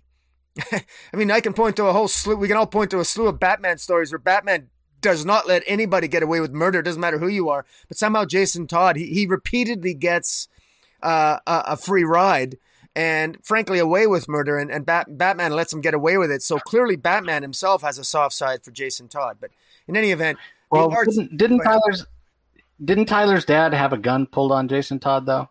I well, mean, well, no, fair enough, but that's not what that's not what Jason told Batman. Like, and I don't, you know what I mean? it just, it's not as if, I, I guess you could argue that maybe Batman just knows that. But I mean, the fact of the matter is, is that Jason, I mean, is that really an excuse? I mean, Jason, I mean, Batman, Batman finds a way. And, you know, again, it just seems yeah. to me that the conversation is never had. Well, what, you know, like Batman should have arrived on the scene and at least saw that, you know, uh, I don't know. I mean, yeah, you could argue that. Yeah, and, I, but, yeah, I, I, mean, I, I, I'm not disagreeing with you that he's never taken uh, accountability for his actions, and he certainly, uh, you know, blames other people for it. And and you could make the argument maybe for self defense in this particular case. You certainly couldn't make that argument with the Joker in Three Jokers. He was tied up. That is just straight up murder. There's no, you know, there's no other way to look at it. Um, and I'm just sort of being pedantic here to to think about that. And yeah, you would expect more from a from a superhero. And I don't know. It, it, it's interesting because Scott Lobdell had such a long run. You know, pretty much from the time the New Fifty Two started, nearly a ten year run on Jason Todd, and you would think going that going that long with a character, we'd have we have more of an idea of who Jason Todd is. Um, but yet he he still feels like a character who's lost. And and you know, in in fairness to Lobdell, maybe that's the point. Maybe that's who Jason Todd is always supposed to be. He's always supposed to be a flawed character who can never find himself. So yeah. Uh, anyway, what do you think about the uh, Lady Shiva story? You know, I have. Um, I, I, I could talk for an hour on this. I, I got so much to say, but I'm gonna, I'm going to try to keep it short. I've I think that Lady Shiva's been been written wrong for the last at least the last five years to begin with. Uh, so I've got a very specific interpretation of Lady Shiva. I like the I like the portrayal of Lady Shiva having a death wish in the Destruction's Daughter storyline with the original Cassandra Cain Batgirl series back in 2006, 2007. That's that's the favorite Lady Shiva. I didn't recognize the Lady Shiva in this series, although fans of The Outsiders might cut it some slack. This new writer Shay uh, Grayson, I don't know who it is, but uh, I Lady Shiva is is just in my view here. She's written like a like someone who's just depressed because she has a poor relationship with Cassandra Cain. Lady Shiva's origins. Uh, Lady Shiva's origins, at least at one time, were shrouded in mystery. Uh, back in the days of Richard Dragon, she was avenging the death of her sister. This really oversimplifies Lady Shiva. It makes her, in my view, very one dimensional. It makes it sound as if she only became a martial artist or, or you know, essentially to to to avenge her sister and then spent decades avenging her sister and then had a daughter, Cassandra Cain, had a bad relationship with her daughter and now doesn't have a relationship with her daughter.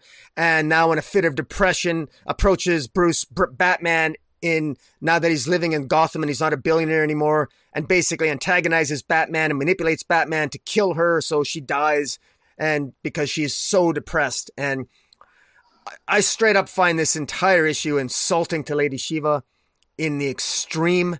This is one of the worst interpretations of Lady Shiva that I've seen in a while. Lady Shiva would never. Lady Shiva, she she does she have a death wish? At one point of time she did, but the the goal her death wish was to be defeated by somebody who's better than her and that and she wanted that somebody to be her daughter to be better. That was what that's what made Destruction's daughter such an epic storyline. Lady Shiva and Cassandra and David Cain, they had an offspring who they raised in the language of motion. That was Cassandra Cain. And Cassandra Cain could not speak. She only spoke the language of motion. And finally, at when she came of age, Lady Shiva returned the mother with the goal of finally finding an opponent that could defeat her, her own daughter, to carry on the legacy. That's what was epic about it. All of that has been stripped away here to make Lady Shiva this pathetic, emotionally uh, uh, weak woman. Now, that might be all good for, you know, that might be your typical woman, your typical mother, but this is Lady Shiva. This is Lady Shiva. She's not, I mean, you know, look at even Tom Taylor did it right in the DCeased series, uh, where Lady Shiva, you know, she went out defending her daughter. I mean, Lady Shiva is kick ass. She's hard ass. She's got principles. She lives by a very strict moral code, and you never exactly know where Lady Shiva stands. But here, everything about this was one dimensional. I didn't like it, uh, but I unfortunately uh, Lady Shiva was not well characterized by Bryan Hill in The Outsiders. I was not a fan of his portrayal of her in, uh, in The Outsiders, and this is just sort of continuing that narrative. She, this is a character that had so much potential and it's been squandered. She's now just a pathetic, one-dimensional, uh, disgruntled martial artist that is uh, that is humiliated by Ra's al Ghul. She doesn't stand on her own. She's not much of a leader. She's not. There's nothing mysterious about her. She's a sad, emotional shell of what she used to be. She deserves better than this. Straight up. I'm, done, yeah, I'm done ranting. I, am sorry. I'm done ranting. Yeah.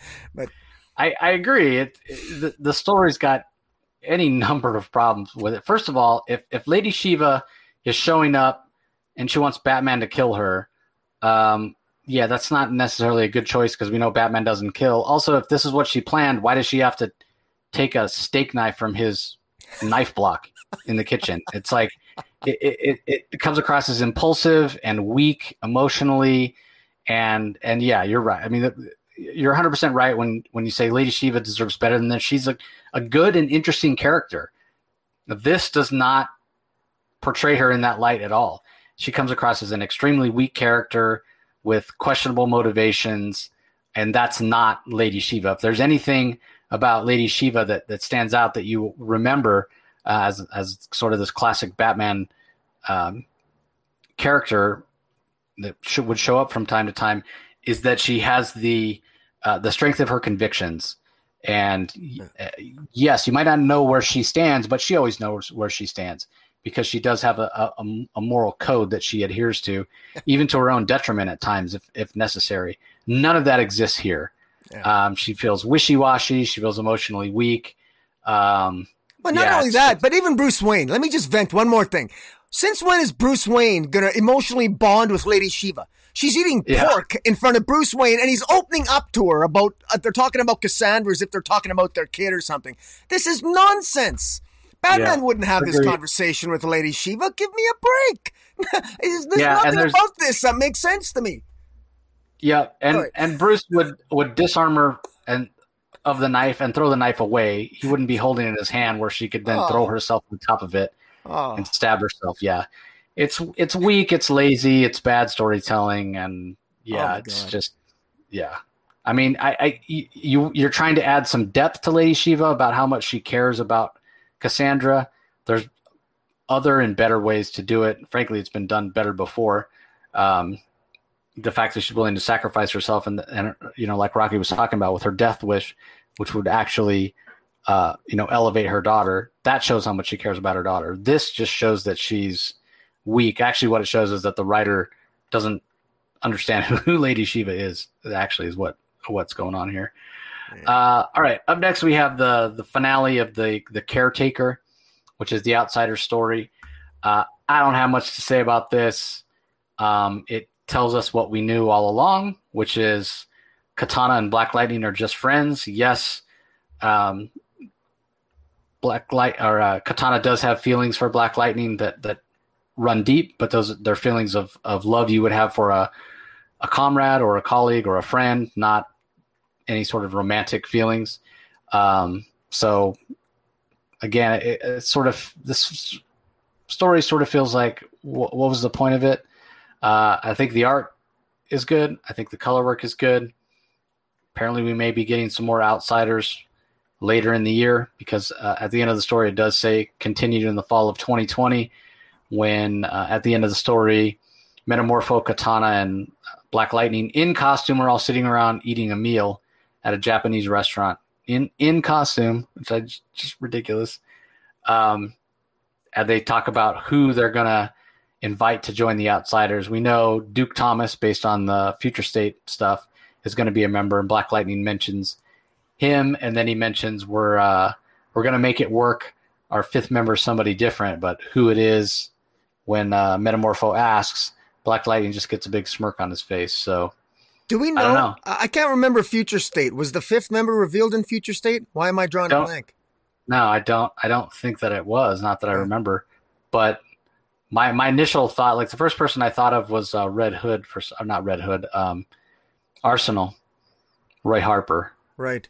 I don't know why that popped into my head, but that's uh, that's what I thought. Anyway, do you have anything to add about? Uh, uh well, just that I'm I'm gonna I'm gonna call it, uh, and I again I might be wrong, but I can't believe they would waste two issues on whether or not Katana uh, loves or does not love Black Lightning, unless she does and she does, and I, I think she does, and I think that would, I think the, the the giveaway was that the sweat on her cheek. She was doing her best to internally resist the truth serum, and I think she successfully resisted the. truth. I think that Katana successfully resisted the truth serum and lied to her mother-in-law uh, when she said that they're just she just loves uh, Jefferson Pierce, Black Lightning as a friend. I think she's in love with him uh, because it still doesn't explain why Maseo, uh, her husband, uh, who's whose soul was in the Soul Taker sword, why he disappeared. I think she does love Jeff- Jefferson Pierce, and I think that's going to be one of the things that's revealed. I think it's a, it, I think it's a, it's a great plot line, and I can't believe they would just tease that for more than one issue because that was even teased in Future State. I think uh, some attraction there. I can't believe that it's all they're just friends. I don't believe it. I might be wrong, but I don't believe it. yeah, I mean, there's there's part of me that uh, that likes that idea of of um, Katana and Black Lightning getting together romantically, mm. but so much of who Katana is and her her identity is wrapped up into her demotion to her dead husband and her family. So I don't know if that weakens her um, motivations or whatnot. So uh, there's a fine line to be be tread there. So, uh, all right. What about the uh, the grifter story by Matthew Rosenberg? What do you What are your thoughts here? Uh, again, I, I continue to absolutely love this. And remember last when we reviewed the last issue, I said Chance Adibi. Uh, she's hot, and uh, you know, I, I I called it. I said, you know, this, it felt like James Bond that Grifter has to sleep with her, and he slept with her. it's awesome. I mean, he, he's having a little fun and, um, yeah, you know, they're, uh, they, they're doing the nasty, the long con part three. Well, I tell you what, uh, this is uh, the dialogue here. Matthew Rosenberg continues to craft snappy dialogue, great dialogue. He adds more intrigue because it's teased at the beginning that that that I believe that the organization that six months ago in the flashback from six months ago it it looks as if the I'm guessing it's Leviathan that's a, that attempts to recruit uh, the grifter and attempts to recruit him by telling him to essentially infiltrate, you know, uh, um, uh, Lucius Fox. And so it might be that Grifter is playing more than one side against the other, that he's working for Leviathan, he's working for Lucius Fox, and now he's you know, he's he's he's sleeping with whoever he wants to. And, you know, we got we got he's he's wanted for he's he's wanted by Mr. Freeze for the uh he's he's wrongfully accused of killing uh, Nora Freeze, Mr. Freeze's uh, uh, girlfriend or uh, beloved, and also he's wanted for the death of Toyman, who we believe was killed by. Well, we're not sure who killed. We're assuming Leviathan killed Toyman. So something is up here. And in the meantime, he's like a nonchalant James Bond. We even got a reference to his wild uh, to his uh, wild cat days because there's a mention of John Lynch, who is uh, that's a reference way back in the day. And so, you know, for I I gotta say, man, I'm I'm just I'm loving this. Uh, he's he's lying to his boss about sleeping with with Chance. Uh, there's there's again the, there's witty dialogue here. There's uh, you know, there's even he even meets up with Bruce Wayne. Bruce Wayne is investigating. Uh, Bruce Wayne is, knows that something is up. Bruce Wayne is a little bit. He's concerned that Lucius Fox has hired uh, uh, Cole Cash, the Grifter, to protect him. And Lucius Fox basically says, you know, I, I run Wayne Enterprises now. I know what I'm doing. And so he sort of brushes Wayne aside. But Batman himself shows up at the end to to actually help Cole Cash to, to help the grifter against being attacked by black masks man because grifter now his caused he's called caused a lot of BS, and there's a lot of people out for blood, and they want to take Grifter out. And so there's a lot going on behind the scenes here. and, you know, Matthew Rosenberg does such a great job about, you know, because we joke about how Grifter is the guy. He's always in the wrong place at the wrong time, and he always seems to attract trouble, even even when he's uh, in theory supposed to be protecting. He's just supposed to be a bodyguard to Lucius Fox. How does this guy always attract this amount of trouble? There's there's a there's comedy to it, but it's also serious, and and but he's got the humor and the dialogue to go along with it, and. Man, this is just this is an adrenaline rush. This is fun reading. I've loved this from the first from the first chapter all the way to the end of the third. And Batman here doesn't now Batman's even intrigued and he wants he's got Batman wanting to protect him now too. So uh, there's a lot there's a lot going on here and I, I, I I've never been more interested in Leviathan than I am now. You know, I mean Leviathan, what does Leviathan have that, you know, Toyman was uh, a de facto member of Checkmate. Toyman was murdered last issue. Leviathan appears to have maybe potentially tried to recruit Grifter at some point. And uh, now with Nora Freeze being killed, I mean, something's going on here. There's so many loose threads. And the one thing I, I, I feel confident on about Matthew Rosenberg, having read his work at Marvel, I'm confident that Matthew Rosenberg's going to pull all this together. And I'm, I'm definitely in this for the long haul, all six chapters.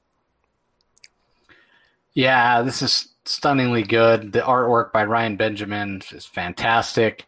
Uh, Matthew Rosenberg, probably my favorite Grifter writer. You know, not that I've read every single Grifter story, but he gets that irreverence so pitch perfect with with Grifter.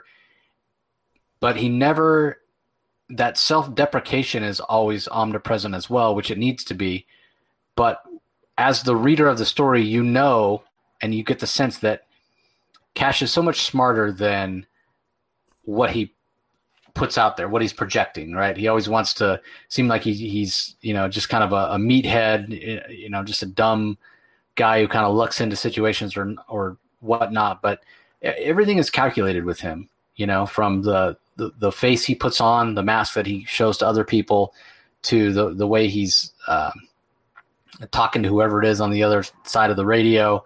Um, so yeah, this this is fantastic. It, it's such a great story, um, and the fact that that Bruce is uh, is worried about Lucius hiring Cole and and Lucius pushing back on that, saying, "Well, you know, you're not in charge anymore." Like like all of it, uh, it's it's great. It adds to both the the mystery of the story because we still don't know quite what's all, all, going on. All the pieces haven't been put together yet.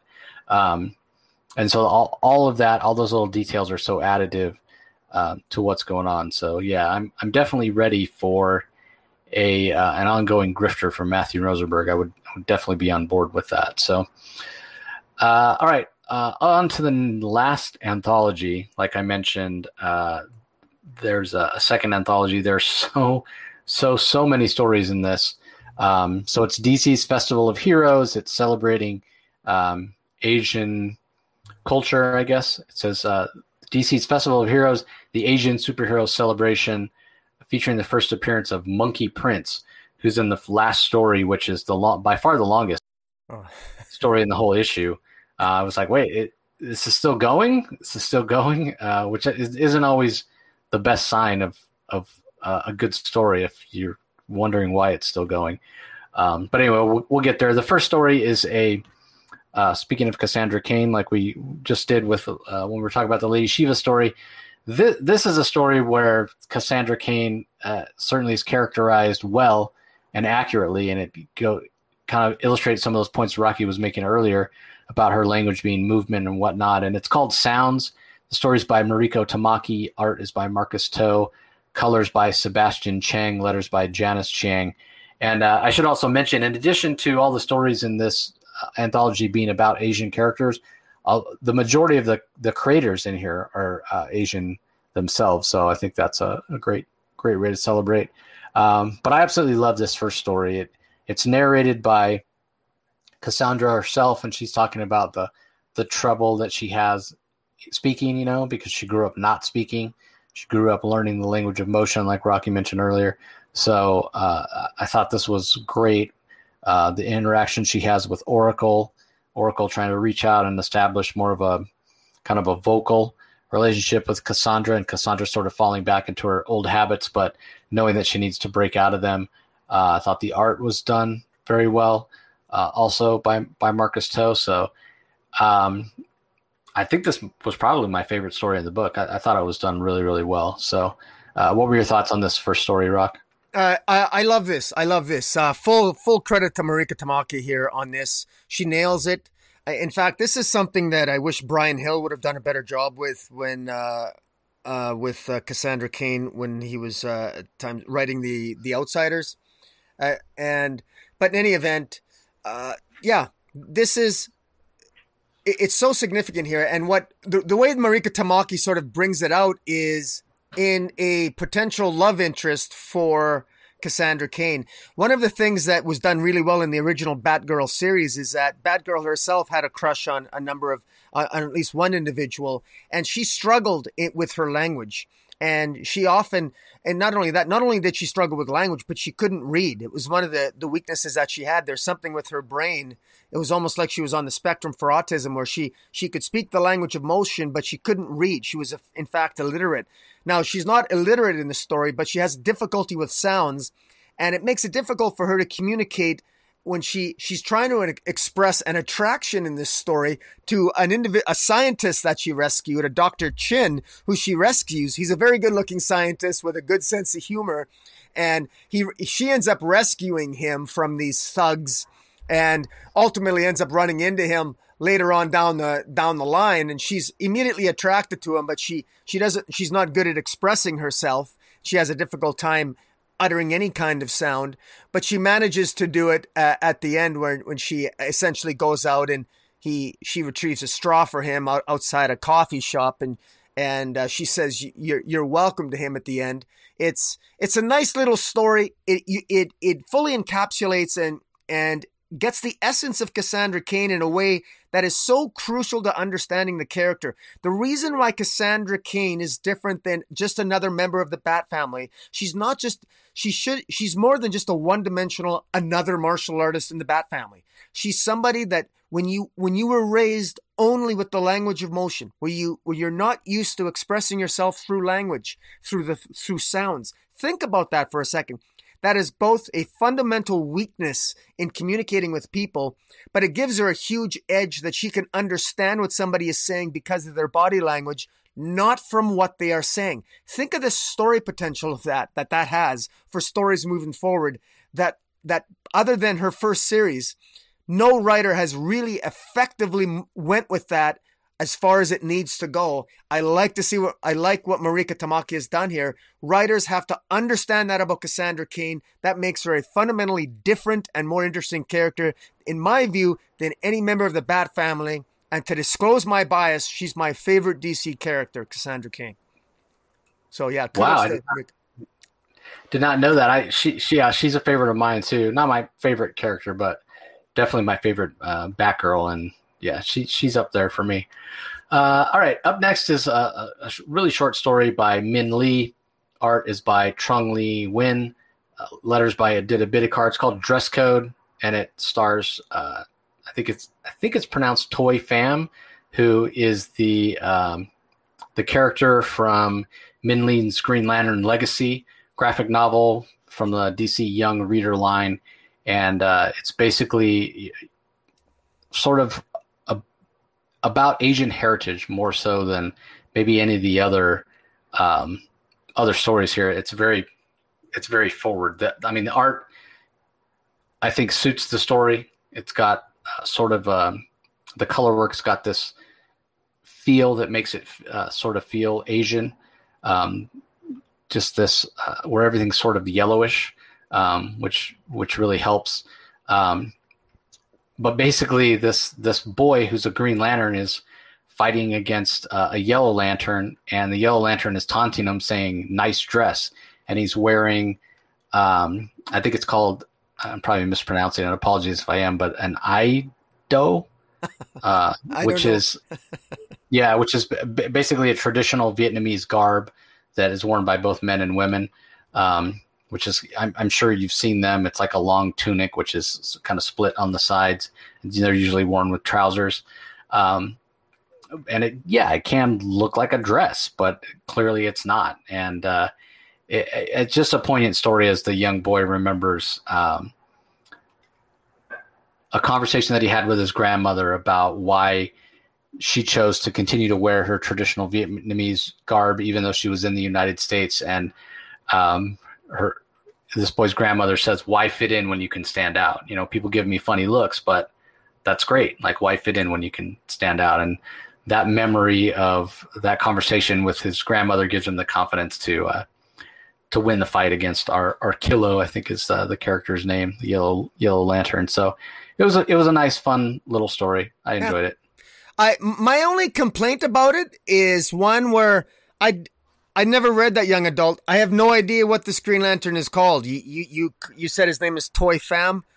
I Tai, Tai I think it's Tai Pham. Yeah, I'm not. I haven't read it either. Okay. Um, well, T A I P H A M. The only reason I know uh, is because I looked it up because I I had remembered that there was a, an Asian, a young Asian boy that was a Green Lantern, but I didn't remember where he was from or whatnot. So right. I did I did look it up, and well, it is so I've gotten I've bought most of those young adult books for my daughter, but right. that's one we just haven't gotten a chance to well, read yet. So. My that's my criticism in that is that if you want to give exposure to this character, there should be at least a panel that his name is identified. Now, yep, I agree. th- there's nowhere anywhere. Who is this kid? What's his real name?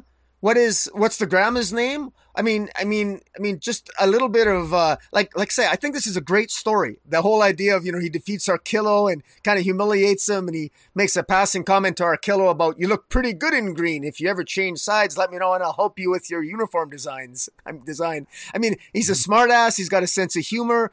He looks good. It, it does have an Asian feel. I think it does credit to the character and what the character stands for. Put the name and the character. I can't believe they wouldn't have the name in the story somewhere because guys like me, it's the young adult line is a different line than than a it's a different kind of sensibility than the mainstream comics. I mean, at least you know, you if I don't know who the character's name is, I mean, because quite frankly, I read advertisements all the time. I, I, you know, it's pretty sad if I have to Google it and it's not even in the story. But I mean, that's again, it's a minor nitpick good story, good art. I think it works well. I just, you know, come on, man. Editor, edit, editorial should have caught that in my mind. Yeah, I agree. Uh, next up, we have a, a, story that has a couple of Asian characters. These are uh, much more well established. Uh, it's called Hawk and Kong. Stories by Greg Pak, art by Sumit Kumar, colors by Romulo Fajardo Jr., letters by Steve Wands. So we have uh, Kenan Kong, that's the Kong part of the Hawk and Kong, uh, who's the new Superman of China, and then obviously Connor Hawke, you know, long-standing character who's uh, both Asian and black and white. you know, Oliver Queen is his father, and his mother was uh, Asian and black, so he's got quite the diverse uh, heritage. Um, I think this might be my my least favorite of the the stories. I, I think the art is is really spectacular but I didn't really feel like this was uh, the characterization of Connor Hawke that I that I remember of him. Um, and I, I, understand why Greg Pak, you know, kind of had Connor come across the way that he did because it makes sense for the story, but doesn't necessarily make sense for the character. Connor Hawke was always somebody who was very empathetic, um, you know, and so so basically the gist of the story is Connor's on his way to have dinner with his mother and his grandmother, and he's supposed to bring the kimchi. And on his way there, he uh, he stumbles across some LexCorp giant robots that are causing havoc. Um, but the new Superman is there to sort of save the day because apparently uh, Superman's out of town and asked uh, Kenan Kong to keep an eye on Metropolis for a bit. So uh, Kenan takes it upon himself to defeat these giant robots without worrying that much about civilians or collateral damage, which leaves uh, Connor with a bad taste in his mouth as he has to sort of be sure that n- none of the damage that Kenan Kong is causing is going to harm any civilians. And he breaks his jar of kimchi uh, during this fight and then shows up empty handed to have dinner with his mother and grandmother. but Kenan Kong, having seen that happen, actually flies to China and bring this back something called pao cai, which I'm not familiar with, and he, he yeah. says it's uh it's it's not kimchi, it's even better than kimchi apparently, and and Connor Hawke's like, okay, thanks, bye, and takes the jar from him. Um, and of course, his mother and grandmother are like, well, why don't, why don't you invite him in? And that to me is what Connor Hawke would do. He wouldn't need to be prodded by his mother and his grandmother to to do this. But again, it makes sense for the story. Um, and maybe Connor was really that annoyed by by Kenan Kong. So I thought it was I thought it was okay. Um, it would have been better, I think, had Connor invited him in on his own. That would have been a little more true to the, the character. Um, but I don't know. That's just kind of a, a minor nitpick. So I thought it was fine. It was a, it was an okay story. Any thoughts yeah. on this one, Rocky? Uh, you know what? I love I, I really love the era of uh, of Kyle Rayner and Connor Hawke uh, when there were there was even a series there of Green Lantern and Green Arrow. I, I love that era of DC Comics. I, I got the whole new Superman r- run. Uh, these are two great characters. Uh, I think it's I think it's a great. I, I love seeing them together. I, I don't think I've ever seen these two in the same story together, and I think this is no. actually a pretty good combination. And I look forward to them. You know, uh, you know having more adventures together. I I I actually forgot what nationality Connor Hawke was.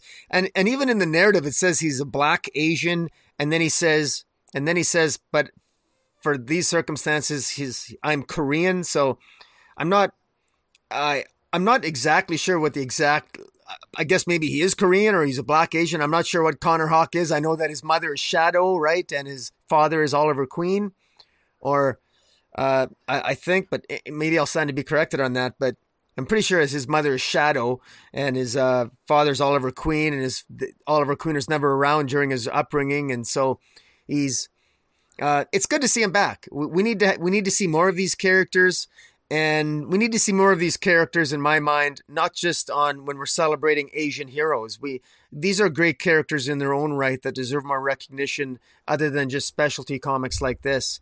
But you know, I like it. Greg Pak, Greg Pak has uh, he made a name for himself. Well, Greg Pak is is he's a he's a well seasoned writer. He's written Superman, Action Comics before. He's made a name for himself with New Agents of Atlas. He, he uh, Greg Pak has written for the Asian superhero community. Uh, heroes over at Marvel. He uh, created a speculator boom with New Agents of Atlas, and here he is writing this story, and he's good at it. And this doesn't. I like this. This is just a fun story. It's a good story. This isn't you know, that's what I love about this entire collection. This none of I never felt that any of this was really pandering. I thought this was really these was good stories celebrating these characters in their own right that just happen to be Asian.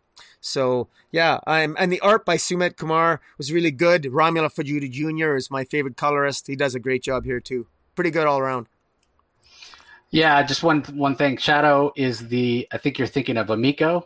Uh, that's who Shadow is the mother of the mother of Connor Hawke's mother's name named Sandra, and yeah, I guess she's half black, half half Korean. So when he says he's you know black and Asian, uh, right, uh, Blasian, that's what he says. Yeah, so right. he, yeah, he, he, is a quarter Korean, a quarter black, and then half white from from. That's right. Yeah, that's his mother yeah. at the table, right? Yeah, that's, yeah, uh, yeah, right. Yes, Sandra Hawke. So gotcha. Uh, all right, ne- next story. I really don't have much to say about. Uh, it's a Damian Wayne story, so it probably doesn't surprise anybody. Uh, it's written by Aneez Adam Ansari, art by Sami Basri, colors by Sunny Gho, letters by Gabriela Downie, um, and basically Damian discovers that the League of Shadows are running a pizza pit, pizza restaurant, and they were going to kill people by poisoning pizza and then the poison didn't show up in time, so they just straight up murdered them in the old fashioned way. And if that makes zero sense to you, then you're right on board with me. Yeah. Um, so yeah, it's a Damian Wayne story. Um, definitely my least favorite of the stories in the book. So I don't have much else yeah. to add other than that. I, I, agree. It does. It doesn't. Uh, I mean, writer and, and Aneez Adam Ansari, uh, Sam Basri, and the artist. I mean, they're. I mean, it's just a boring story. The art's okay, but it's a really this is a pointless. This shouldn't even be in here. Uh, I guess Damian is. I guess is. I guess Damian's Asian because his mother is Talia Ghul. I guess. Yeah. Uh, uh, I suppose so that makes him qualify. I it's funny I don't really think of Damian as uh, as uh, Asian, but yeah, I, I guess he is. But this was a waste of pages, total waste of pages, ridiculous. I mean, I, I would have enjoyed it more had this could have been a Super Sons issue. It would have been funnier if uh, Jon Kent was at least this, you know, was around here. But I guess you know Jon Kent is a little bit too white for the uh, for the story. Maybe I don't know, but this should have been a Super Sons story. I I don't understand. This was definitely. I consider this. Yeah, this is. I wouldn't even put this in a young adult. I, I don't know. I this, this yeah. was not my cup of tea. We'll leave it at that and move on. yep. Uh, next up is Masks by Ram V with art by uh, Audrey Mok, colors by Jordie Bellaire, letters by Tom Napolitano.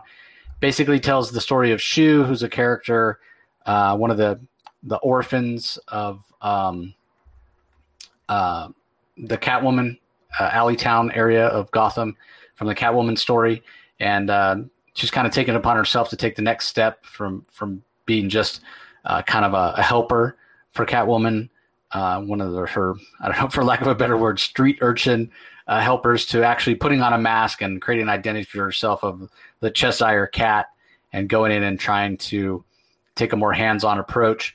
And there's a, it's it's a great scene. It's it once again proves the uh, abilities of Ram V as a storyteller when we get uh, Shu and and Selina Kyle kind of sitting on the ledge of a rooftop with uh, Selina giving her advice on uh, how she should be kind of handling herself going forward um, to prevent what what almost happened. She almost got taken out by this group of uh, criminals that she was trying to to take out, and and uh, Selina had to come in and sort of save the day. So um, we expect to see more of Cheshire Cat. We get a little editor's note uh, at the end saying follow Cheshire's Cat's adventures in Catwoman.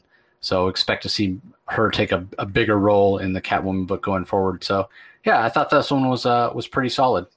Yeah, I, I was actually uh, what I found interesting from it was the fact that I mean uh, Cheshire, the villain, the villain Cheshire's, I believe, is her mother. I mean, that was the villain that dropped her off at the church uh, way back in the day, and I think that's what those earlier scenes were. Which, which you know, I don't even know. Does Cheshire Cat? Does this? Does Shu know that her mother is actually the deadly assassin known as Cheshire? I don't know because she just has images. She remembers seeing that that that mask that I believe her mother wore, and that was Cheshire. And you know, Cheshire used to be with uh, Arsenal, and they had a they had a daughter together, uh, Lian, who was killed, and and then at some point Cheshire had another offspring, and this is Shu, and I I'm pretty sure that's Cheshire that drops uh, young Shu off at at at the at this at the church, and the only memory that she has of her mother is this cat is this Cheshire mask, and so I'm wondering if at some point she's going to end up having you know uh, she's going to end up meeting her mother Cheshire. Does she know that? Does does Selina know that? I'm not. Uh, I, think it's interesting moving forward, uh, and so uh, I'm curious that maybe Selina has not sort of brought that up to her. Does Selina even know that there's a connection between her and Cheshire? Does Cheshire know? I think it's a future story potential there, just waiting to be told. Yeah, I, I, I agree. I, there's a lot to like here, and uh, uh, again, the fact that we're going to get more of, of her and and in the hands of uh, of Ram V, I think that's that's perfect. Uh, all right. Well, uh, up next we have um, kind of a, one of the longer stories with what I would consider probably the most traditional art that we see in terms of looking the the most like DC house style superhero art. Uh, it's called Family Dinner. The story is by Alyssa Wong. The pencils are by Sean Chen. Inks by Norm Rapmund. Colors by Rain Beredo and letters by Ariana Maher, and it's basically uh, the story of the Pierce family. You know, so we have Jess- Jefferson Pierce, otherwise known as Black Lightning. We have Jennifer Pierce, known as Lightning. Uh, their older sister Anissa Pierce, Thunder, and Anissa's girlfriend Grace Choi, who I wasn't familiar with and don't know where she has shown up before, but Sean Chen does a great job of uh, of making her look both beautiful and formidable and everything that goes on in the story is sort of predictable but it doesn't make the story any less uh, enjoyable. Uh, and it, it this is in terms of both the art, like I said, and also the story, what goes down. It's kind of the most super heroic tropey story. Uh, of course, they're out to dinner.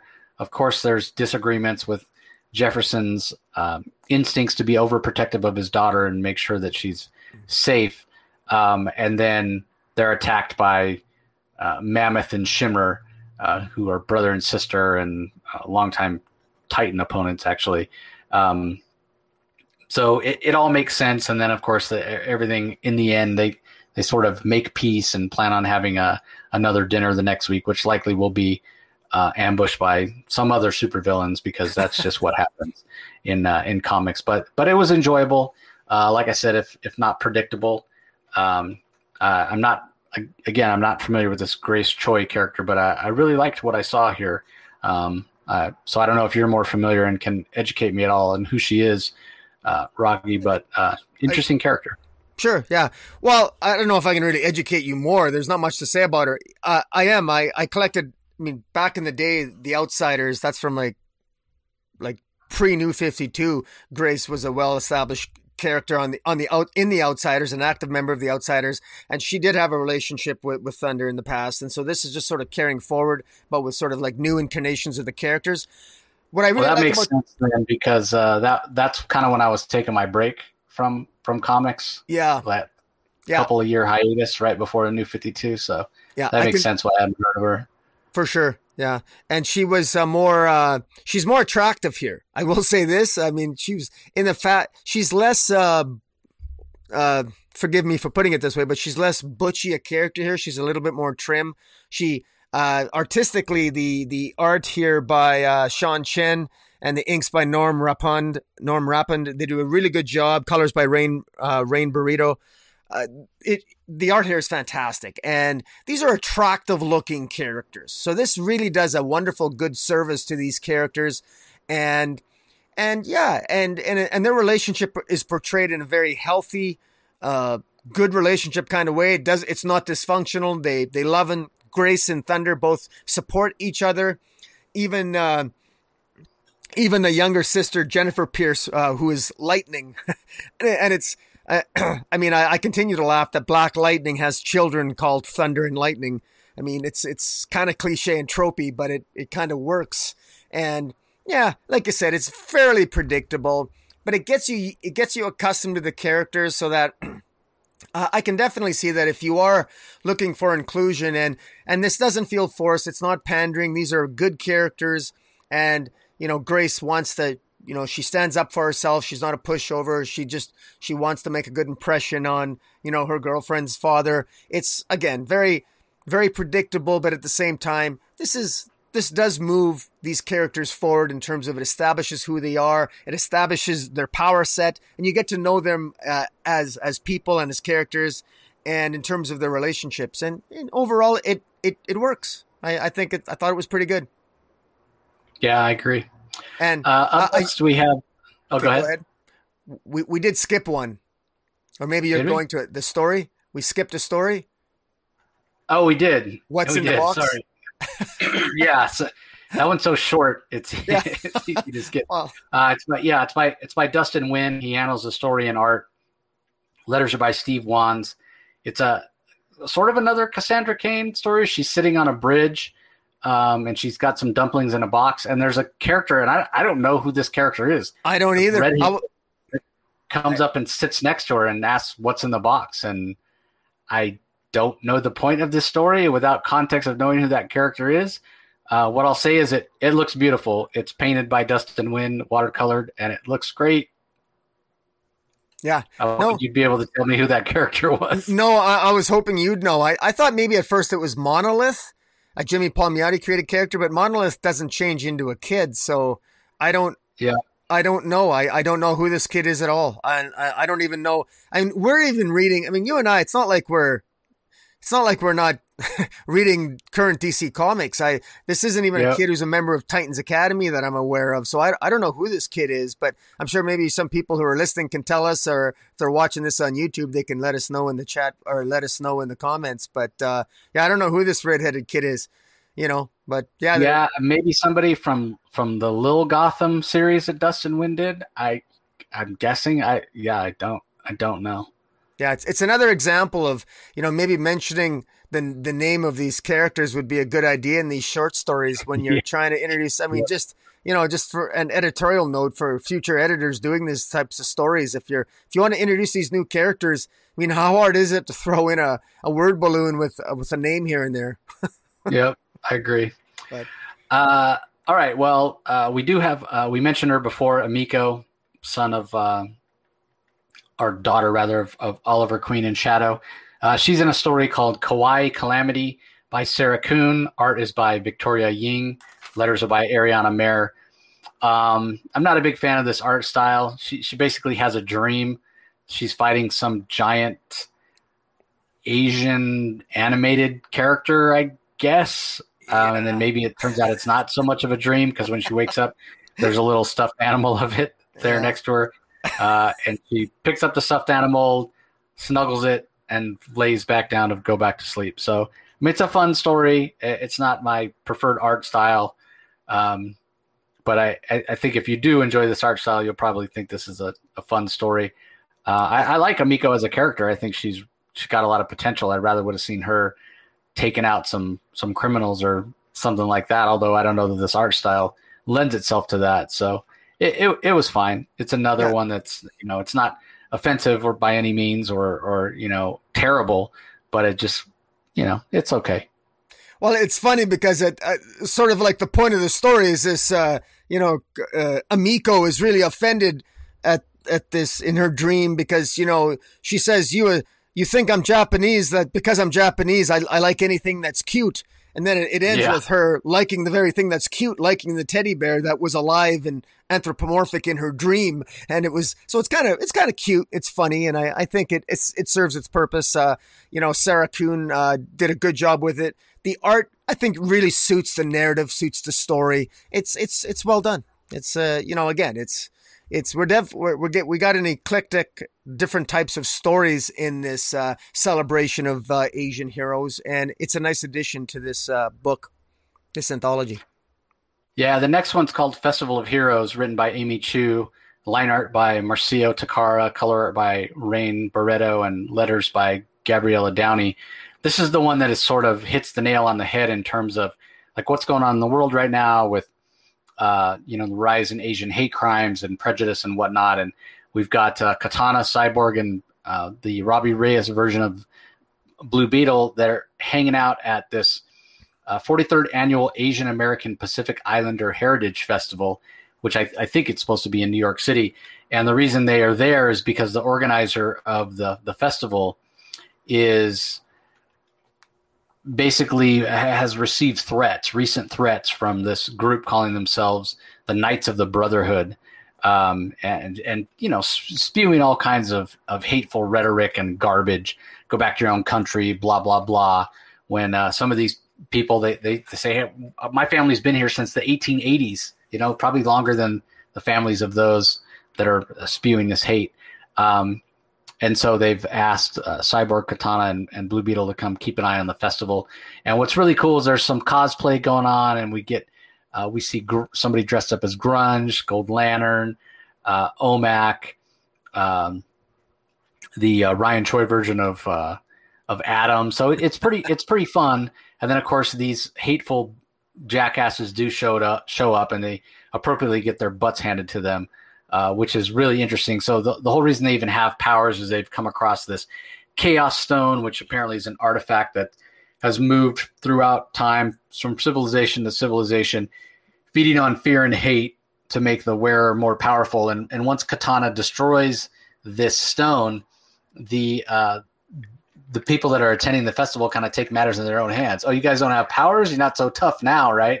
And uh, they kind of kick their butts, and it's great to see them all uh, getting their butts handed to them. So, um, uh, unfortunately, it, it, reflects a little too much of reality right now. Uh, I hate that this is going on in the world, and it's just it's ridiculous. I, have said it a thousand times. We are all so much more alike than we are different. You know, especially if you want to get scientific and talk about it, you know, on a genetic level. It's like ninety nine point nine nine nine nine nine nine nine percent that we're all the same, you know. Yeah. Um, and and you know picking on somebody because of the way they look or, or the way they sound or the way they dress is just asinine. Um, so uh, I did enjoy the story, but again, I, the bad part of it is that it's even necessary, um, or that that we're even reminded this is going on in the real world right now.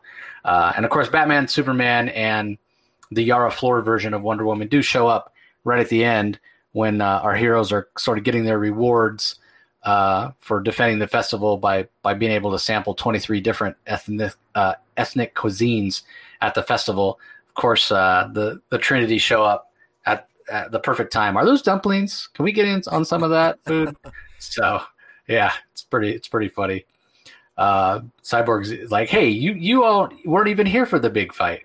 So good good point, Cyborg. Good on you. So, uh, yeah. any thoughts about this this story, uh, Rocky? I, I, was surprised to see somebody dress up in the story as Gold Lantern because uh, Gold Lantern doesn't exist until the 31st century. So I think it's a minor, yeah. it's a minor editorial error, but I don't think anybody yeah. would know what that that is Gold Lantern if, because if they, you know, because that that that would be news to me. But hey, you know, uh, if I didn't know better, I thought Bendis wrote the story. But that I that that's a bad joke.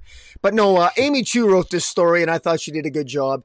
I will say that at one point, Katana says something that had absolutely nothing to do with the narrative that that was out of place. And i'm going to just say it out loud. She says she says to the brotherhood she says you sophomore your sophomoric attempts to hyperse- hypersexualize me and my asian sisters are pathetic at best I would only point out that at no point in the entire story did the Brotherhood say anything about any woman or any Asian girl in the entire story. So that was completely well, out of the blue. I mean, I don't know. One guy, the one guy does say, "Hey, Geisha girl, want to give us a dance?"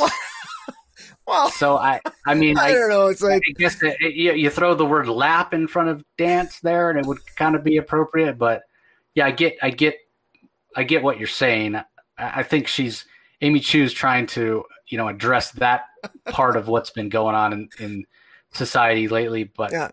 obviously, but I mean, it's a PG comic, so you can't.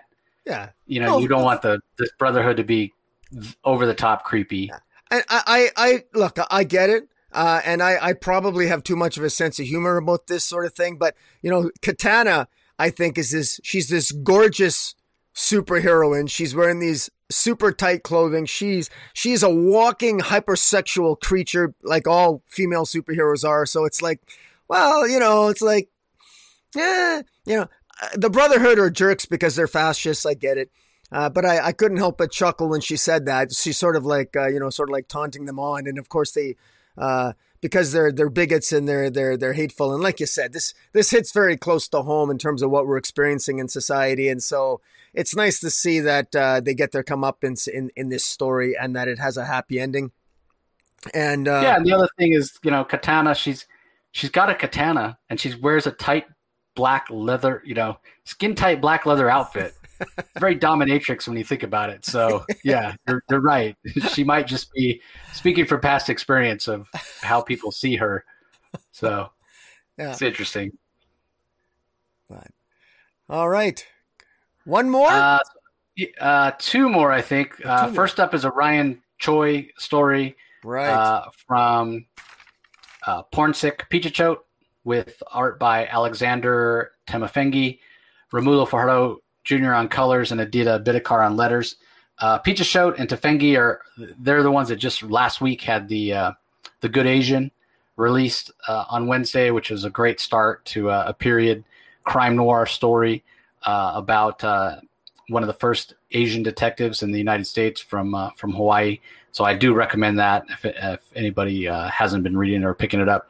So basically, they're telling the story of of Ryan Choi, who is helping out um, somebody who's uh, an Asian gentleman who's in the hospital. Somehow there's some sort of extraterrestrial um, future uh, infection from the future Die Perfecta, it's called.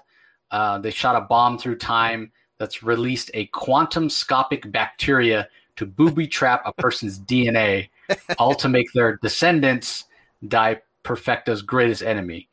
Uh, so it, it's an interesting story, uh, a little hard to follow. I think the art does work well, so does the, the colors.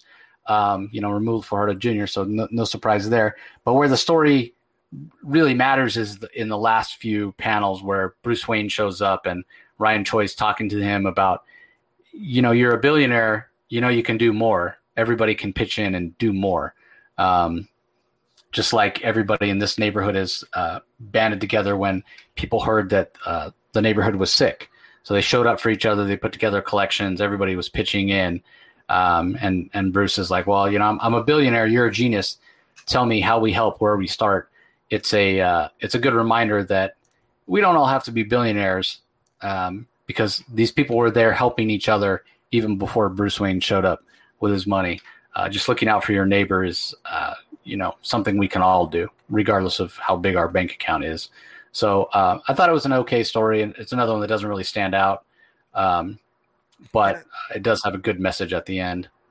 Yeah, no, I agree with you. I was actually I, I want to give uh, Pornsak um, really Peach show. Yeah, Pisha Shot.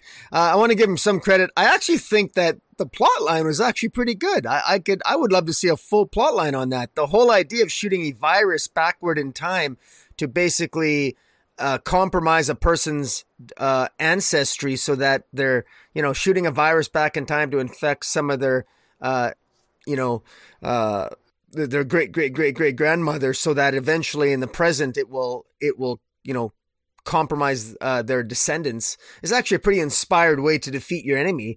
And so I thought that was quite uh, that this difecta virus or whatever they're doing, this far flung a artificial intelligence is actually a, I think that's a future potential story that that has uh, that uh, I would have half expected to have seen in a future stage story, but I, I like it, and you know, it's always good to see Ryan Choi.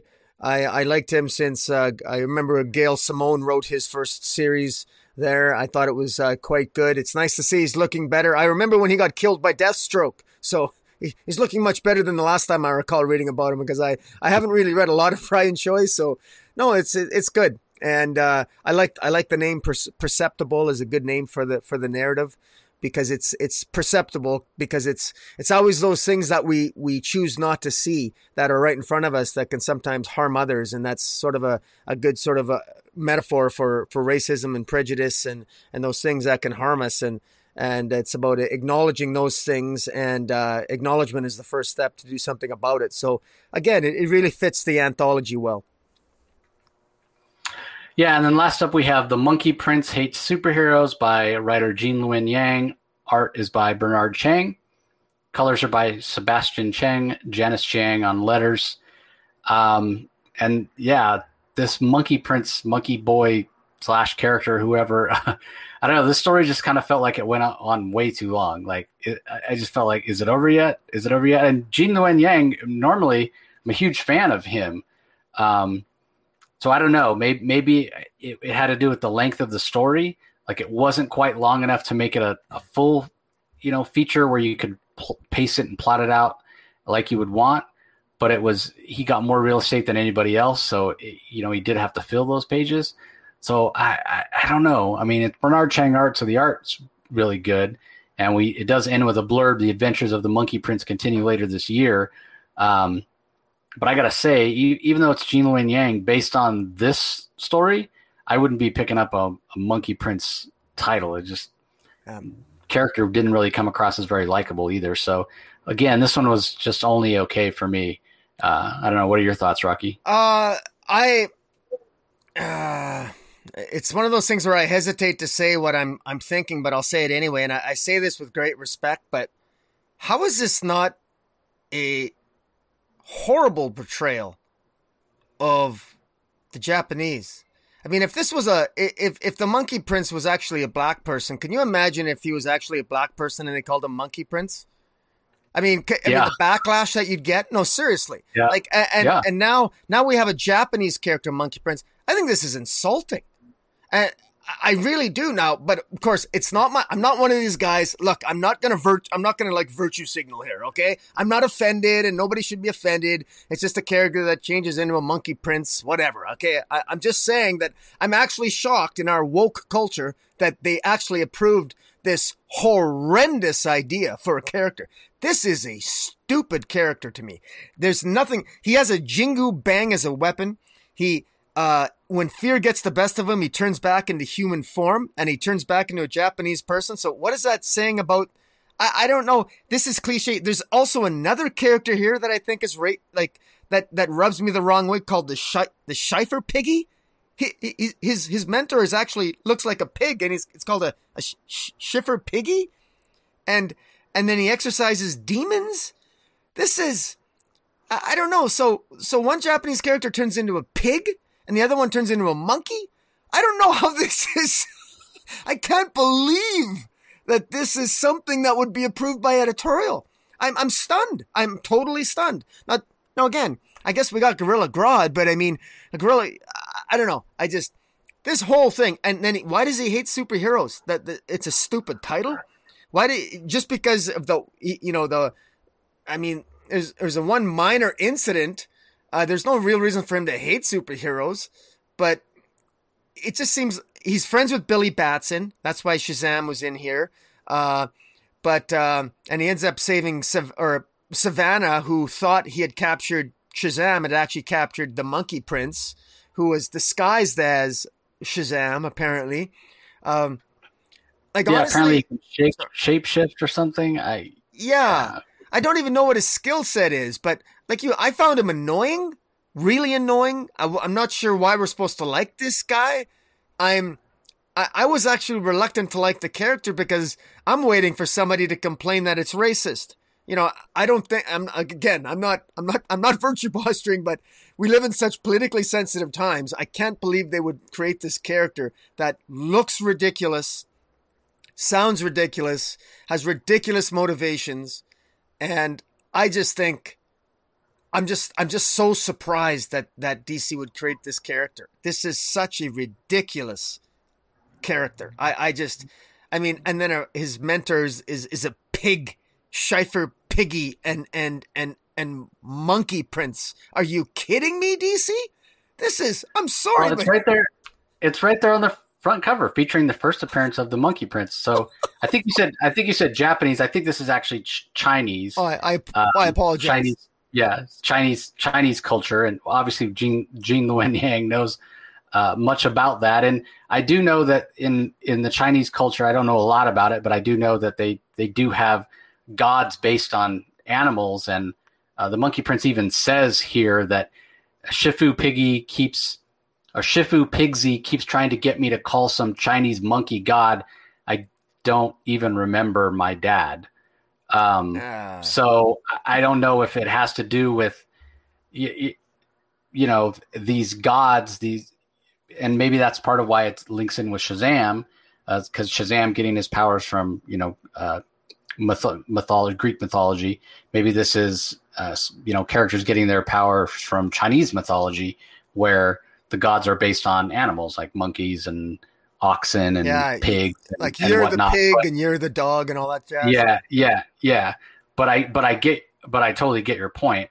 Um, regardless of that, and whether some people find it offensive or not, the character's just not like, just not likable. Um, so why would I want to? I mean, at the end, the last line of the book, superheroes suck. Like, why do I want to read about this angry Chinese guy? Like, no, I don't yeah, it's not exactly portraying them in the in the best light. So uh, I, I sort of agree, but uh, you know, I defer to people of the, of that um, you know ethnicity. They're gonna you know know much more about it than than I do. I don't know much about Asian culture. I, will be honest. Um, I, I, did find it interesting. Uh, I, am first of all, I love this that they're celebrating Asian heritage and, and all these Asian characters. I love the fact that the vast majority of the creators in the book are uh, are Asian character, our Asian creators rather. Um, I do find it a bit surprising that Jim Lee just did the cover. Like I would have expected. You know, you want to talk about an Asian creator who's really um, kind of a, a, role model for uh, people of that those ethnicities. Like you would have thought he would have had a, a bigger role other than just doing the cover.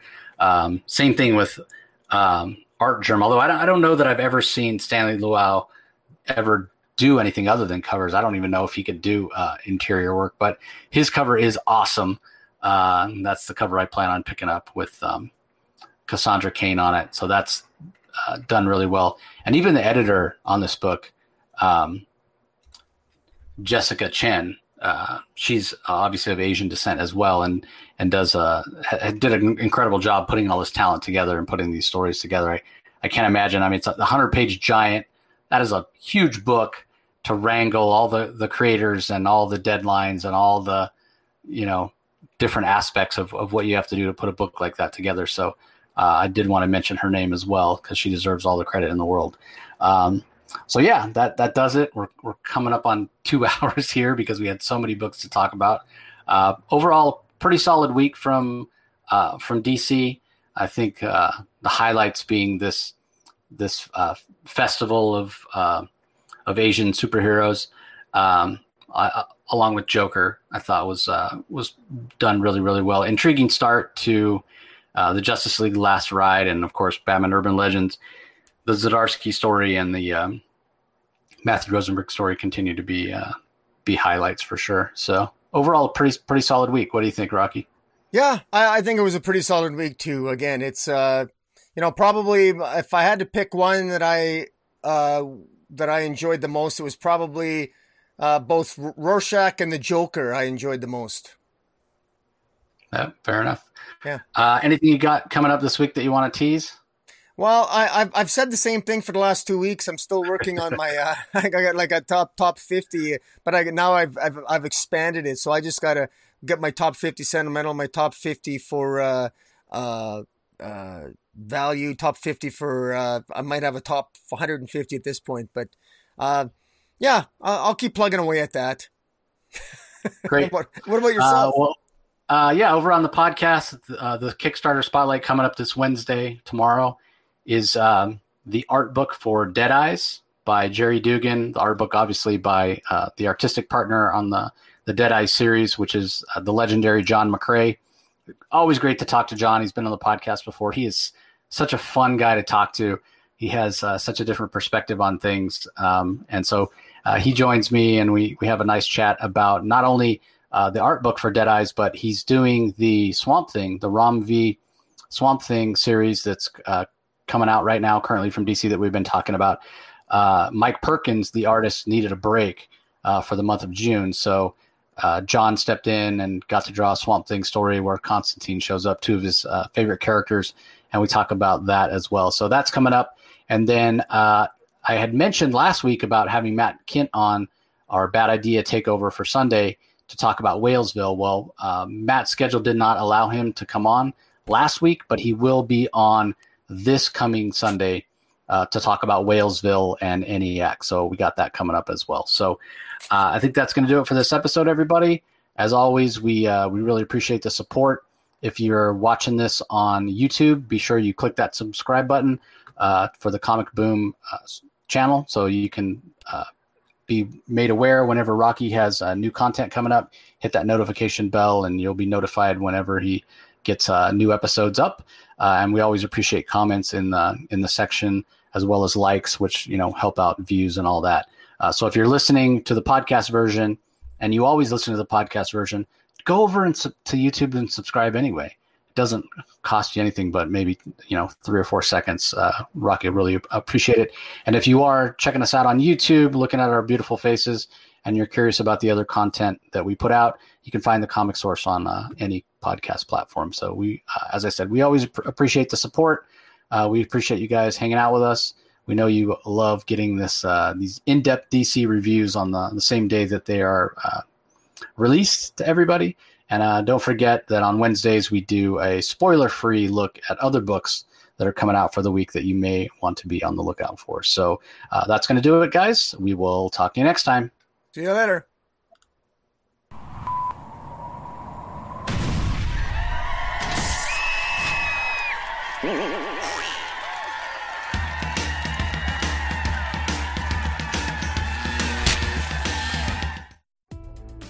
You can find the Comic Source podcast on Spotify, Apple Podcast, Stitcher, Google Play, or whichever podcasting app you prefer. Please tell all your friends about us, subscribe, and rate us. The ratings really help with our visibility and our ability to reach new listeners, especially five star reviews on Apple.